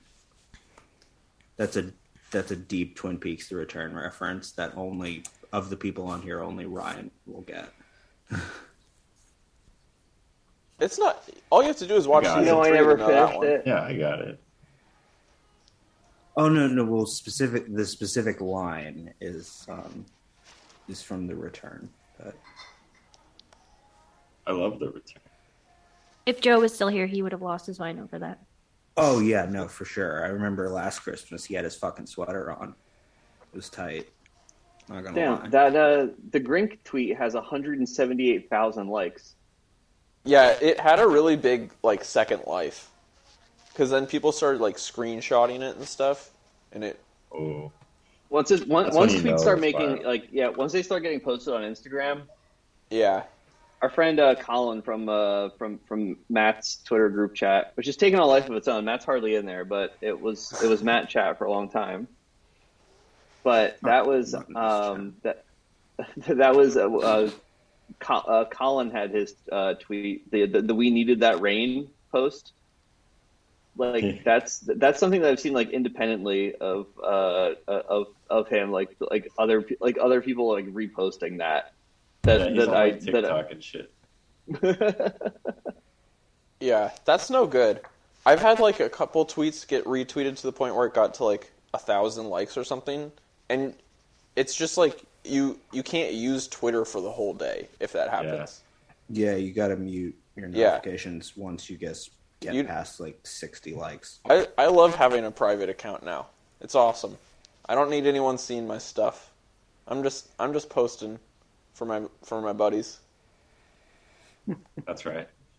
I'm actually ashamed of my most viral tweet. It was for Riverdale. I like Riverdale. Well, I did like Riverdale. I only watched the first two seasons. It was me like thirsting over Jughead's dad. Wait, is that fucking Luke Ski Perry Ulrich? Who's no dead now? No, God no. He hasn't been hot since like Buffy the Vampire Slayer, and now he's dead, so it's irrelevant. But washed. No, it was Skeet Ulrich. Oh fuck! Fucking Jughead's dad. Dead and instantly just saying washed. Mid. Yeah. He fell off. I don't know. It just, he would do this thing where he'd be like, boy.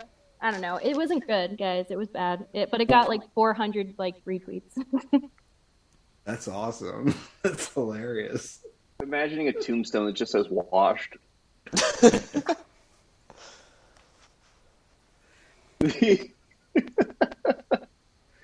No, I don't remember what my most popular tweet has ever been. That's not a reply. Replies don't count because sometimes you can get like...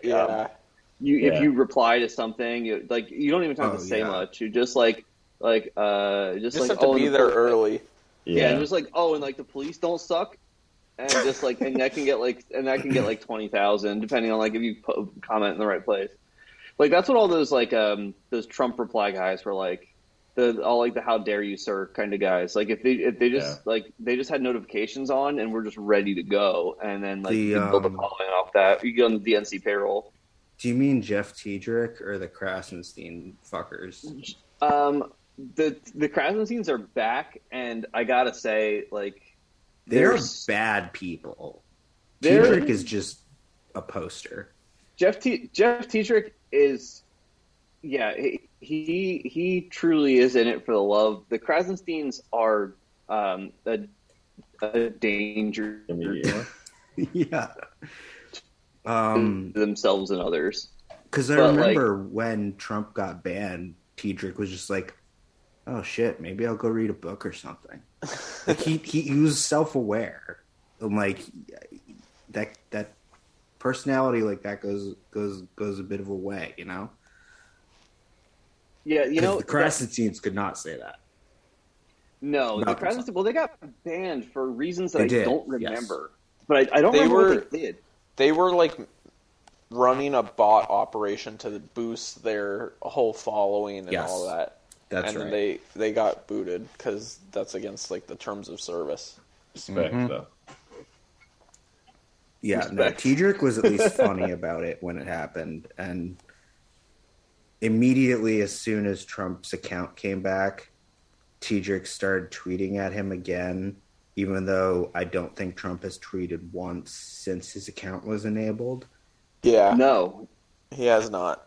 And he's not going to. I think, unlike all y'all who are like, oh, he'll never be able to resist, he's going to be back as a, nope, he ain't said shit in a month. He has a deal where, or I think something with his Truth Social investment is that he has to, whatever he posts on Twitter, he has to be an hour ahead of it on Truth Social. So he's got to give Truth Social an hour head start. But and what's he gonna copy paste after that? No way. Truth Social exclusivity rights. Yeah, he's got a radius clause. I don't understand. He says it on Truth Social, and then he has to say the exact same thing on Twitter. Is that what you're saying? If he wants whatever he says on Twitter, he has to say on Truth Social. I don't know anything about it. I thought he owned that website. He does. He does. I think he bought it. Or at least he has a controlling interest. He locked himself into that? I think so. No, he thought it was... The dude thought it was going to be brilliant. And to be fair, I can understand why he would, but... How much could it have possibly cost? It probably couldn't have been that expensive. Like a stale corn chip. $150,000. Yeah, 300 max. Yeah, but he spent $100 million. I mean, cloud hosting costs do add up, but also that's it's like you're basically just buying every user's social security number. So whatever the value of that is. Oh god, yeah. True. The data of those fuckers has been sold, resold, and triple sold. They got derivatives on it. Yeah. Every single Truth Social account has had their identity stolen. They all have for real credits. Like that's been happening on all those like that's like what happened Moldovan on like Parler and Gab, like just all those people, like you have to give them like your social security and like your bank statement to like get on the website. They're like, okay. Wait, Brendan, did you have a Parler? No, that was Mike. No, I did. I started a Parler account when Antonio Brown went to the Patriots, and it was called @AntonioBrownFan. And I just and I just tweeted. I found a drawing of him like sitting on a pile of money, and I'm just like, "Who here's ready for AB on the Pats?" And people yelled at me so fucking much. Oh, they got CJ. I had no idea you did this. This is incredible. Yeah, that was early Dismal Tide days. Yeah, when we had more fun on the computer rather than just like doing the show out of obligation every 2 weeks, where it's really just this is just Brendan and I recording our friendship for the most part. It's just like every 2 weeks we're just recording a phone call. That's beautiful. We have no aspirations beyond this. Somebody else will ask if I want to like do something on a Thursday, and I'm just like, I got to do my podcast, and then Mike explains it like that. We're just like, oh. Dude. We're just we're cataloging our lives. Like output wise, that's not bad. You know how many episodes of the Illegal Screen put out this year? Like 3. 4. Yeah, I was gonna say 3. We just put out our 3rd a week ago. This year will be our worst output year in some time. Well, I mean, in our defense. Things that cannot be spoken about publicly happened to both of us. And it was, too much shit going on. It's a lack of commitment to a podcast that costs you money. All right, the Jacksonville Jaguars have completed the 3-for-3 Christmas bet stack. Oh, sick. And they ended the game with what I've been clamoring for years is to bring the backup quarterback out to take the kneel downs. That's good. It's just an extra little bit of disrespect, and it's a nice nod to the people who bet the rushing yards over for the starting quarterback. Yes. It's just a common courtesy. It's class. That reminds me of a Hannibal Buress joke. Back before all he was known for was tweeting about the rights of landlords, he had a great bit about what you could do if you were in media availability for like degenerate gamblers. And he said, my question would be like, hey, Dwight Howard, how do you think all your missed free throws affect people who bet the over? The funny thing is that obviously that's kind of prophetic, given the ubiquity of sports gambling now. Yeah.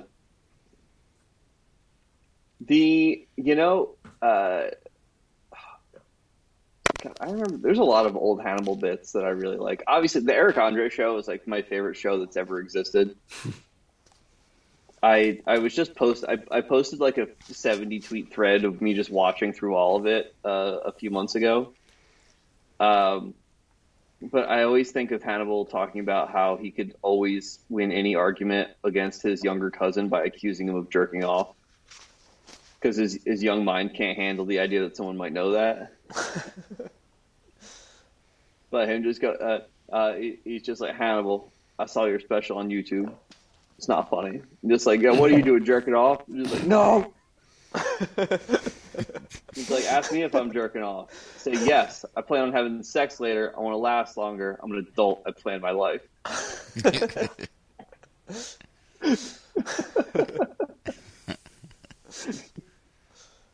He also,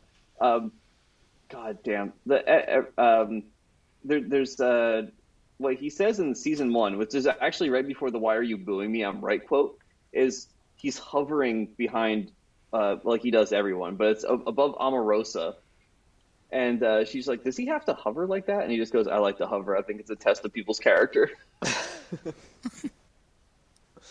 And like that's, I just love it so much. That show, Brendan was right in the when we did the Newlywed Game.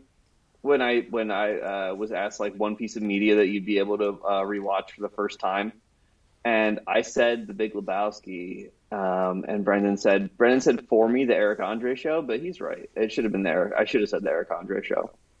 Brendan was more correct about my life than I was. Damn, you love to hear it. Sometimes it's like that.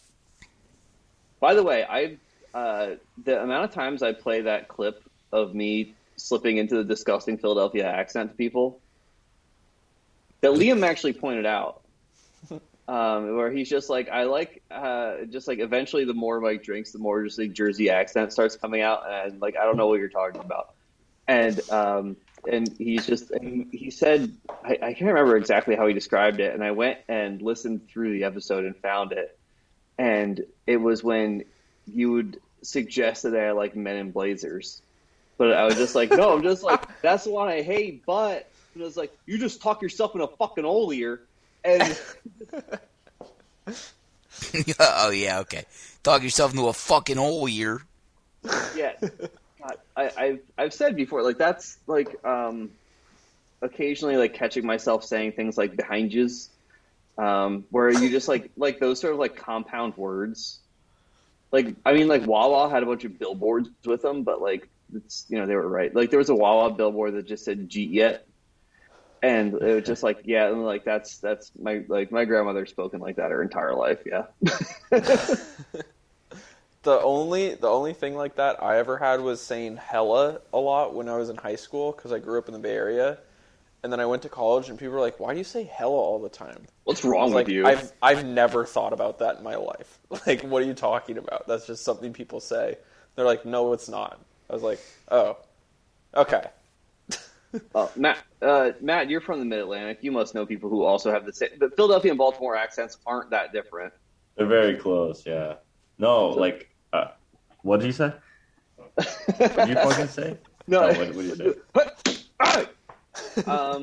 say? Yeah, do you find this happening to you? Where you're just speaking and realizing that you're speaking in an accent of like that you tried to run from your entire life.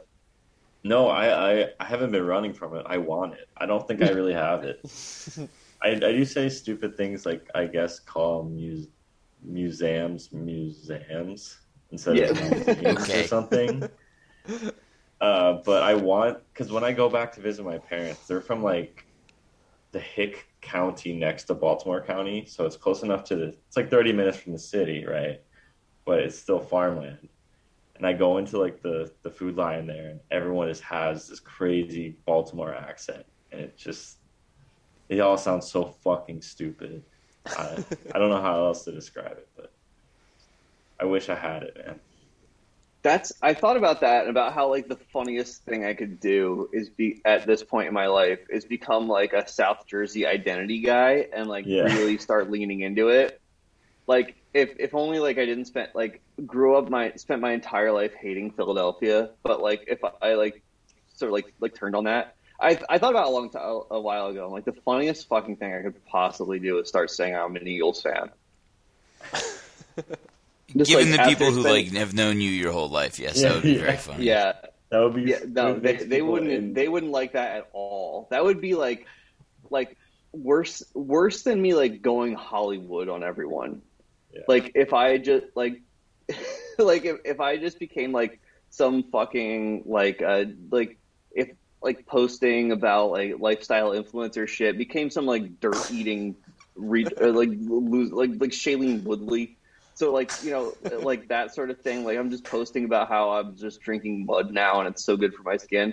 Like, people would accept that more than if I started pretending to be an Eagles fan. Yeah, they're like, 100. You've been a Cowboys fan your whole life. You're like, oh, the Cowgirls? And they're like, am I smelling toast? Like, what the fuck? Oh, God, that'd be so good. It would be really funny.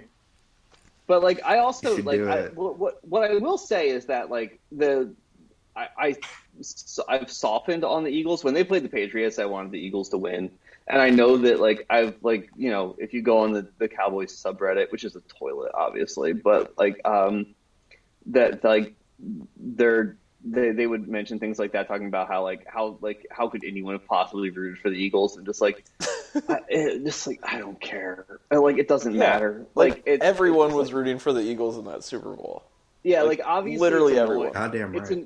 It's annoying that the Eagles have a Super Bowl much more recently than the Cowboys, and the Cowboys will probably There's no reason to think the Cowboys will ever get back there. Like, despite the fact that the team is pretty good, the Cowboys are can consistently be the sixth best team in the NFL now, but it's not really enough. You got to get really lucky.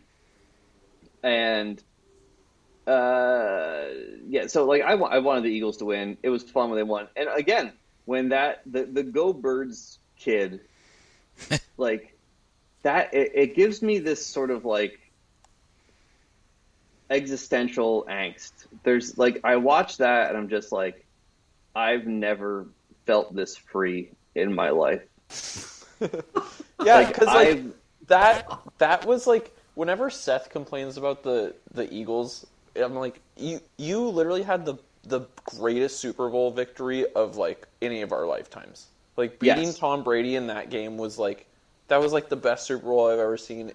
Beating Tom Brady to do it with your backup quarterback, it's it's perfect. It's never gonna be like that ever again.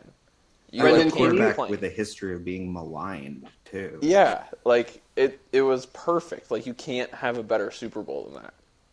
Brendan, can you play the video because you can control the audio? I will send you. I'm posting it in the chat, but if you could please play it so that everyone can enjoy all 7 seconds.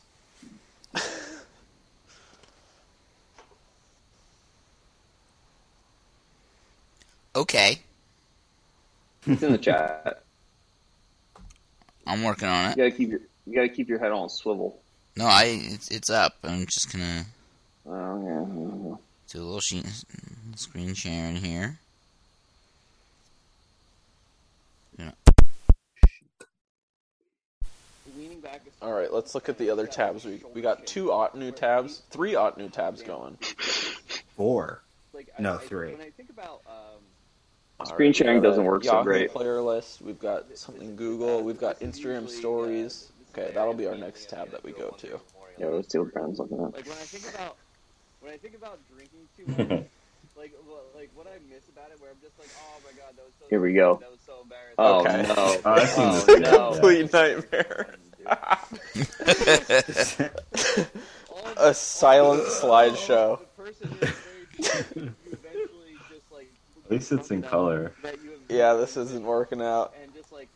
I do love the Eagles logo just plastered on top of the video.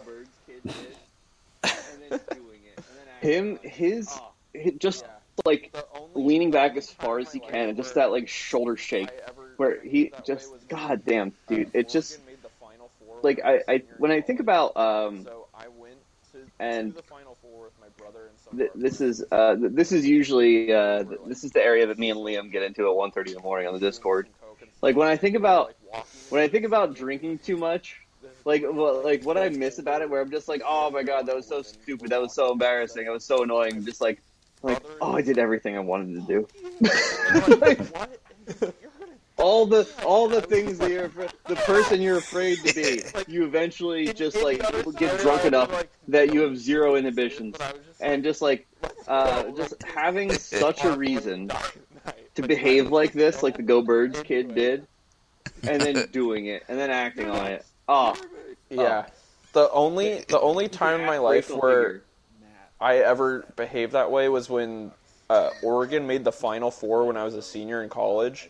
So I went to the Final Four with my brother and some of our friends, and we were so drunk and doing some coke and stuff, and we were walking into the stadium, and this group of 3 older North Carolina women were walking past us, and my brother is just fuck you, and they're what, and he's you're gonna die tonight, and I was just yes. In any other scenario, I would have been yo, we shouldn't be saying that, but I was just let's go. Like, like they are going to die tonight. Like, I was so into it. So fun. One of the best memories of my life is the Philadelphia Phillies riot. Okay, first things first. Matt, completely disagree. Big Franzia box in your background. Oh, no, so I copy and pasted this from one of my favorite Twitter guys, Ted Kirk, who was a guy who just loves buying fast food and shitty like alcohol and playing video games. Hey, I mean, I thought it was cool. It's good work if you can get it. But secondly, I remember fucking after the 2000 Z flipped the bus. I forgot about that Red Sox title. Seeing like people flip cars and hit them on fire. I was like, that is crazy. Why? I really want to experience a championship riot. Those look so fun. They aren't. I can tell you, they're actually not that fun.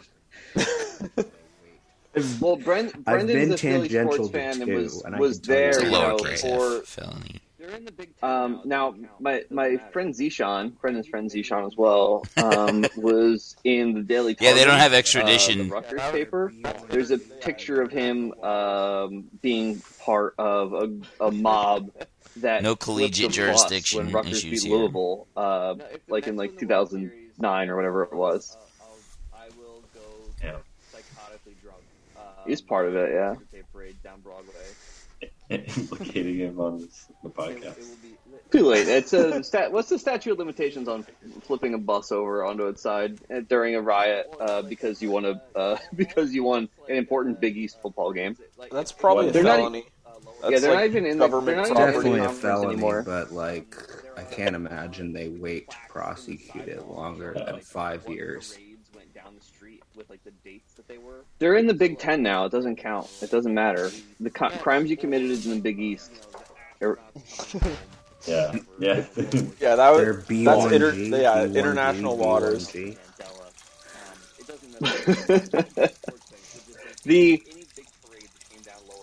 No, if the Mets win the World Series, I will go get psychotically drunk during the ticker tape parade down Broadway. As you should. It will be, and if what day is the ticker tape parade? Well, no, like all the famous like parades. Like if you walk down like Lower Broadway, Canyon of Heroes, there are like bronze like plaques in the sidewalk showing like what parades went down the street with like the dates that they were. So, like, it's for, you know, like, the 86 Mets or, like, you know, the astronauts coming home or whatever, you know, World War II. Fucking, like, you know, Nelson Mandela. It doesn't, it's not just sports things, but just, like, any big parade that came down Lower Broadway, like, past City Hall down there. Like, there's plaques on the sidewalk about what they were. And my ignorance. That's okay. No, we'll go there. Well, next time you're around, I would be hard-pressed to root against the Knicks. Yeah, my bad. Watching those fans fucking flip out in that video is still funny. It'll be very funny. I'll get very drunk. God forbid, if the Knicks ever win a title, the entire city's going to burn down. If the Knicks ever win a title, I will mute every single presence you have, every fucking where. It's also like it'd be 30. Oh, you'd root for the Knicks. It'd be more annoying scenarios. Just because, like, I'm a casual Knicks fan. Where I had to ask you the other day if they're actually good now. But like, no, that's true. I also don't have the same antagonism toward them that I have toward other New York teams by any means. It's like funny.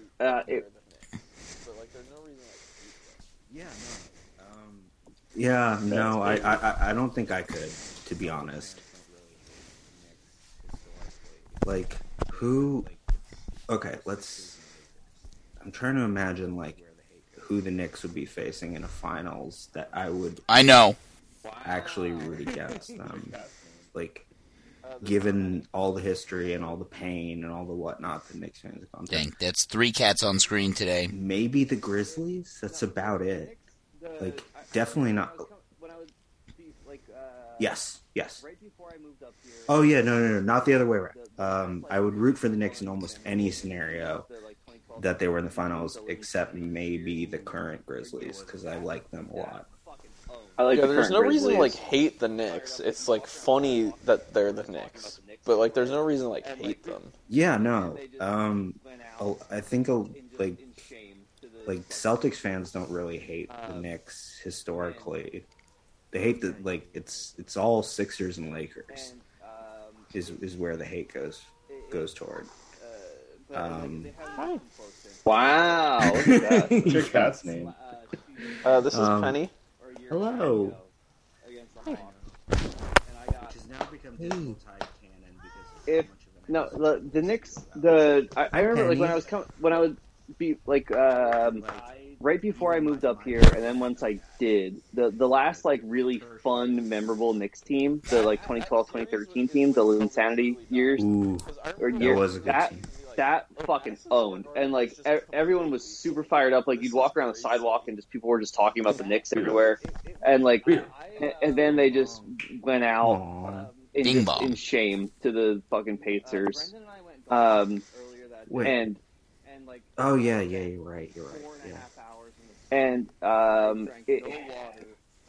it's they haven't even come close since. They had the playoff series 2 years ago now, or a year and a half ago, against the Hawks. I know. And I got, which has now become Dismal Tide canon because of how much of an asshole I was to you about it. Yeah.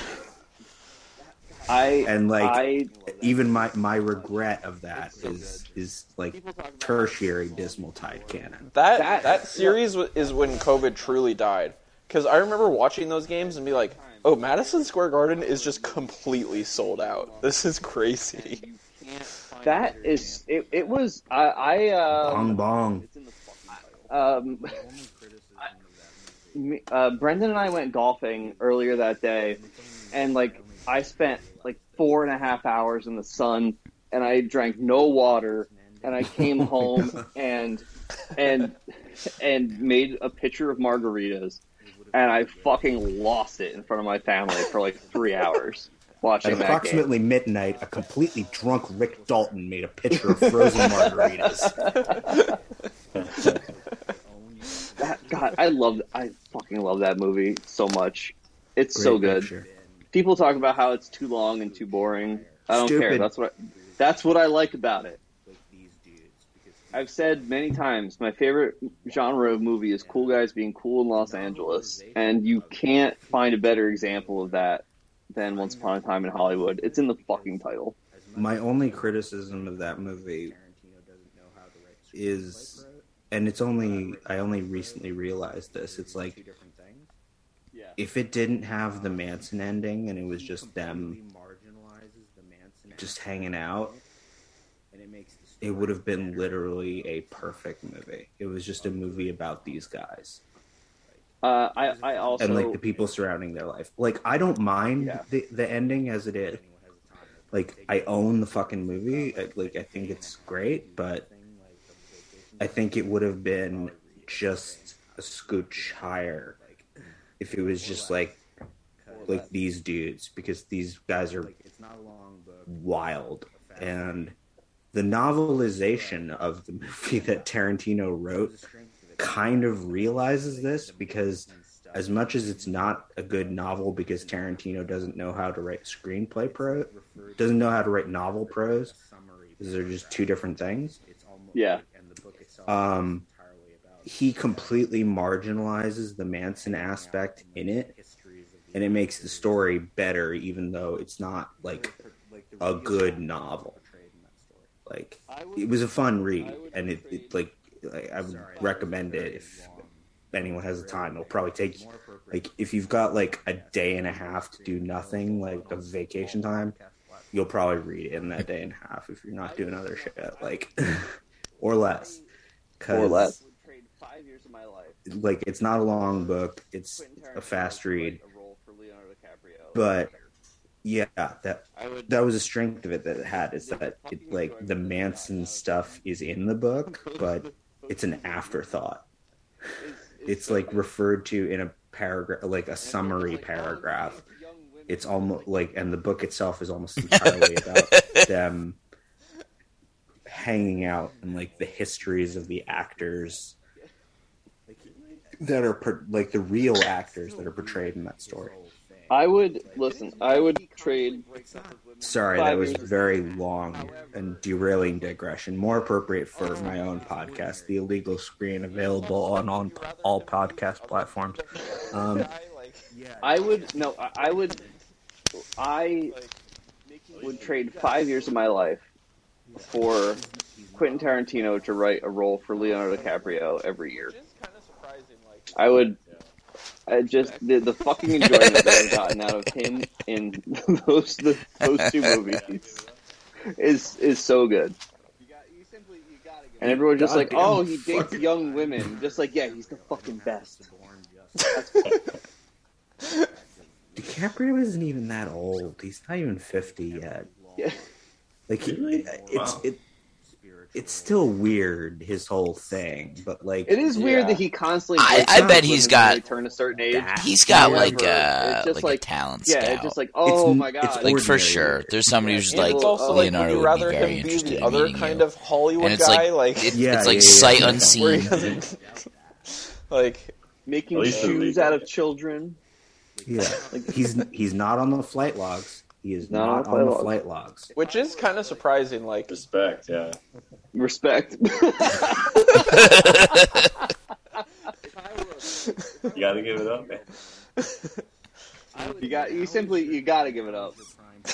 He's like, I'm Leonardo DiCaprio. I don't have to suborn justice to get attractive women, and I don't have to, break every law, moral, spiritual, and state to do so. Yeah, he's just hanging out normal style. Not just he's not fucking The Rock. Yeah, it's probably his fucking agent. Yeah, sure. I don't doubt that.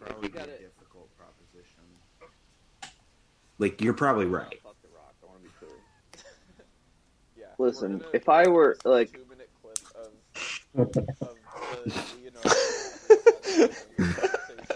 if I were a 22-year-old woman, Tegan, I would say now is your prime fucking time. Yeah, that's true. By the way, if you're still out there, I would if I saw an opportunity to date Leonardo DiCaprio, I would just like, one of our most beloved. That would actually be a fun little experiment. A sensational, Mike. I want you to comment whatever you clip off this. More than just a leading man, just in some Elon Musk replies. Not just he's not fucking The Rock. Which, like, who cares? I mean, that just like, probably if you be a difficult proposition. Like, just talking about, I would not fuck The Rock. I want to be clear. Yeah, we're gonna post this 2-minute clip of the Leonardo DiCaprio has some points conversation and start linking it under the Elon Musk replies, and we'll have 10K Patreon in 2 months. Oh my god! You're the sad thing is you're probably right. If we did that. Just like, there's a lot of the Jags talk. Yeah. At the 45-minute mark, I'm done. I turned it off. The new podcast is 2 hours of talking about Jacksonville Jaguar prop bets, and then we get into the Leonardo DiCaprio might have a point with all this. Well, just like just talking about Jags prop bets and men I'd fuck if I were a woman. But please don't read into that any further. Nothing. The two items are not related at all. Yeah. None of these. You can. They need to make a card game like that so you can just play it. Yeah. No questions asked. I had to play the game. It'd be really funny to have a podcast. Was there any details on what actually happened in that? Like besides what was immediately reported? Half of each. Just like there's just I love it for the trash talk, but like if at the 45-minute mark, I am done. I turn it off. That is literally the Illegal Screen model, is that some people turn our shit off after the movie talk, and when we segue into sports talk. Well, I don't care who it was. It doesn't matter. We got your listener stats because we started with the movie talk. Well, I've been saying about it for a while. Just... I do love it as a concept where it's just like, this is a movies and basketball podcast. It is. And of late, it's mostly a movies podcast because basketball is depressing. But even with the Celtics winning, like the off-season stuff was such a... That week, but that 1 week when they were like, yeah, so like Kyrie Irving is like, well, Ime and Nia did just file for divorce, so it was definitely real. Oh my god. But as to who it was or what the circumstances were, no, not really. Yeah, no. I didn't think he did. It's more like the reporting has not, like, there was a lot of really kind of gross, like, fan. I always think about Matt Barnes, who was talking about that, because the Stooley kind of reaction. Fans. The Stooley reaction was kind of just like, I mean, the guy just cheated on his wife. And then I think of Matt Barnes, who looked like he just watched the videotape for The Ring, and he knows he has 2 days to live. Like, yeah, he was so like, no, it's so much worse than that. Somebody called me, it's so much worse. It's really bad. We're dealing with that, and we're going to also hire that. We're hiring the sexual assault coach. My god, that was fucking incredible. And then everyone's like, I don't think you're allowed to do that. And they're like, that was actually a leaked report. He knows it when he sees it, for sure. We're hanging out, actually, instead. We're going to fire Steve Nash, but just be normal otherwise. Yeah, we'll keep Jacques Vaughn, and to be fair, that's worked for them. Because they're fourth in the East right now. But... Some guys would cool off after 4 hours in the car. Seriously, violence is never the answer, except... Sometimes it is. He had to fill his gas tank up multiple times and never stopped. Where are you going? I'm going to beat Derek Fisher's ass because... No, I believe him. Because Matt Barnes is no stranger to... Just, like, stopping behavior. For food and they say, have a nice day. Just like, he seems like a nice day when I fucking kick the shit out of fucking Derek Fisher. That behavior, but it never goes away. Yeah, exactly. Also, like, the response... Man drove cross country to beat Derek Fisher's ass in front of his own children. You gotta tip your cap. Some guys just want it more. He does seem like he's... Some guys take it seriously. Violence is never the answer, except sometimes it is. He had to fill his gas tank up multiple times. Yeah, he's a podcast host. I don't need any sort of more. I don't listen to his stuff anyway. It's like, I'm going to beat Derek Fisher's ass because my wife, who I'm already estranged from, wants no quarter asked for and none shall be given. All right. Mike, I know you like to make these Christmas specials performatively long. This is not. We're working on 3 hours now, obviously, and I've been trying to gauge how long I have to let this go, so that when I decide to end it, I don't get yelled at. If you do a simple Google, and we don't need. We have to have hit that point. So no one supports that, but okay, let's stop recording, and then he does seem like he's. Mike does it as a bit. He just keeps talking, and he always just goes like, "You can end it whenever you want." It's like, my God, you haven't shut up in a half an hour. Brendan's saying, "My guy, Brendan." Yeah, like I don't know what the fuck are you gonna do. Like, it is what it is. It's fucked up. It's Fair enough. He also, Mike also, like, loads up his response. I remember our friend Lysak was on one time, and he was like, I always... Lysak says, I always thought that you and Mike like talking over each other was some kind of like bit that you do until I did a show with Mike, and he takes maybe like a second and a half too long to respond, so you feel like you have to say something. And then he starts talking, and I was like, Mike, or Lysak, I'm really glad you said that because I've felt crazy about it for years. So I should also mention that part of my job. Brendan's saying my guy. Brendan's gonna, Brendan's in the ordering an iced coffee cafecito. Oh no! Topping it up with the man in the bodega. Brendan's saying my guy. Yeah, he's trying to my dude his way out of the podcast. That sucks. You know, it's what it is. It holds us to a standard. It makes sure that we aren't. It makes sure that he's got the lean. He's got the lean back arm crossed. Like, you know, and replay 10 years ago, where finding your reason to take it away, kind of thing. But there is something I do for pretty regularly. It's talking over people. So I should also mention that part of my job, because my job is to answer the phone, we have QA reviews. One randomly selected call of mine a week goes to our quality assurance team. Oh, that sucks. You know, it's what it is. It holds us to a standard. It makes sure that we aren't. It makes sure that we aren't like some little specifics about it can get that feel very sort of like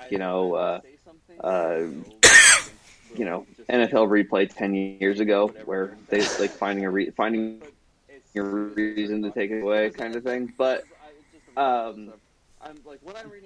there is something I lose points for pretty regularly is talking over people. And it's always for that exact same reason. It's that I'm taking a moment to process something. And then as soon as I start talking, they're talking. And, I've gotten better about apologizing for it. When I do, I'm like, no, sorry, please go on. But there's plenty of times where I say something, give someone time to process it, or especially in situations where if we're in what is effectively an argument, but like we're both too polite to sort of like act, like, you know, actually say as much. But I will say something that I know that I think will just like sort of end whatever they're saying, and then it's but as soon as they start talking, just because it's just the resources stuff. I'm like, what I'm reading is from IRS.gov. So if you like, that did happen on Wednesday where I about 401k payments still being taxable. I got into an argument with someone where she's just like, it's pre-tax, and I said, yes, that's correct. And she said, but they're still taxed, and I said, yes, that's also correct. And I'm just like, this is part of IRS section 125. I can read it, and I'm reading from, and she's eventually at one point said, I don't know what you're reading from, and it was that foot in the door that I needed, where I just got to just go, I'm reading from IRS.gov, and like it was. It was such a satisfying thing to say. It's just like telling someone that you're reading from the IRS website, quoting federal law to them. And she said, I don't want you to read anything else to me. I want you to fix it. And I'm just like, well, we've reached an impasse. That like sensation is something I've really enjoyed about my new job is like where if I'm talking to someone who pays us, I have to be really nice to them, and I am. But if I'm talking to someone that we're paying, I just have, like, carte blanche to say whatever I want. And then they'll complain to my boss, and he'll just go, hey, Ryan, someone said you were being unprofessional. And then we'll all just laugh about it. And it's awesome. Yeah, that's the only time when I worked in 10 years at the liquor store, like, with customers, I only had one person ever really get mad at me, who is this French guy, when I gave him, like, how long it would take for a delivery, and I said something where just, like we got, like, 45 minutes to an hour probably at this point, like, you know, it's pretty backed up, and he's just like, could you do it in 30? And I just went, it's Friday night. And then him just going, like, I know, it's Friday night. You don't have to tell me that it's Friday night. And then, dude, but when I was working at the pizza place, that would happen all the time, where you'd give someone a quote time, and they'd be like, well, couldn't you do it in 25 minutes? Like, if I could do it then, I would have told you I could do it then. Like, you're getting it in this time, and it's actually going to be, I'm hearing from the kitchen, it's going to be another 10 minutes. Just like, listen, if you can speak to everyone I've spoken to up to this point, and you can get their permission that we deliver to you first, then sure. But here's what's going to happen, is that if we prioritize you, they're going to call, and then I'm going to have to explain to them what happened. And all I'm going to say is that, like, oh, my God, so sorry. It's on its way. Also, I know that, like, eventually, like, sometimes you do have to call a place and ask, like,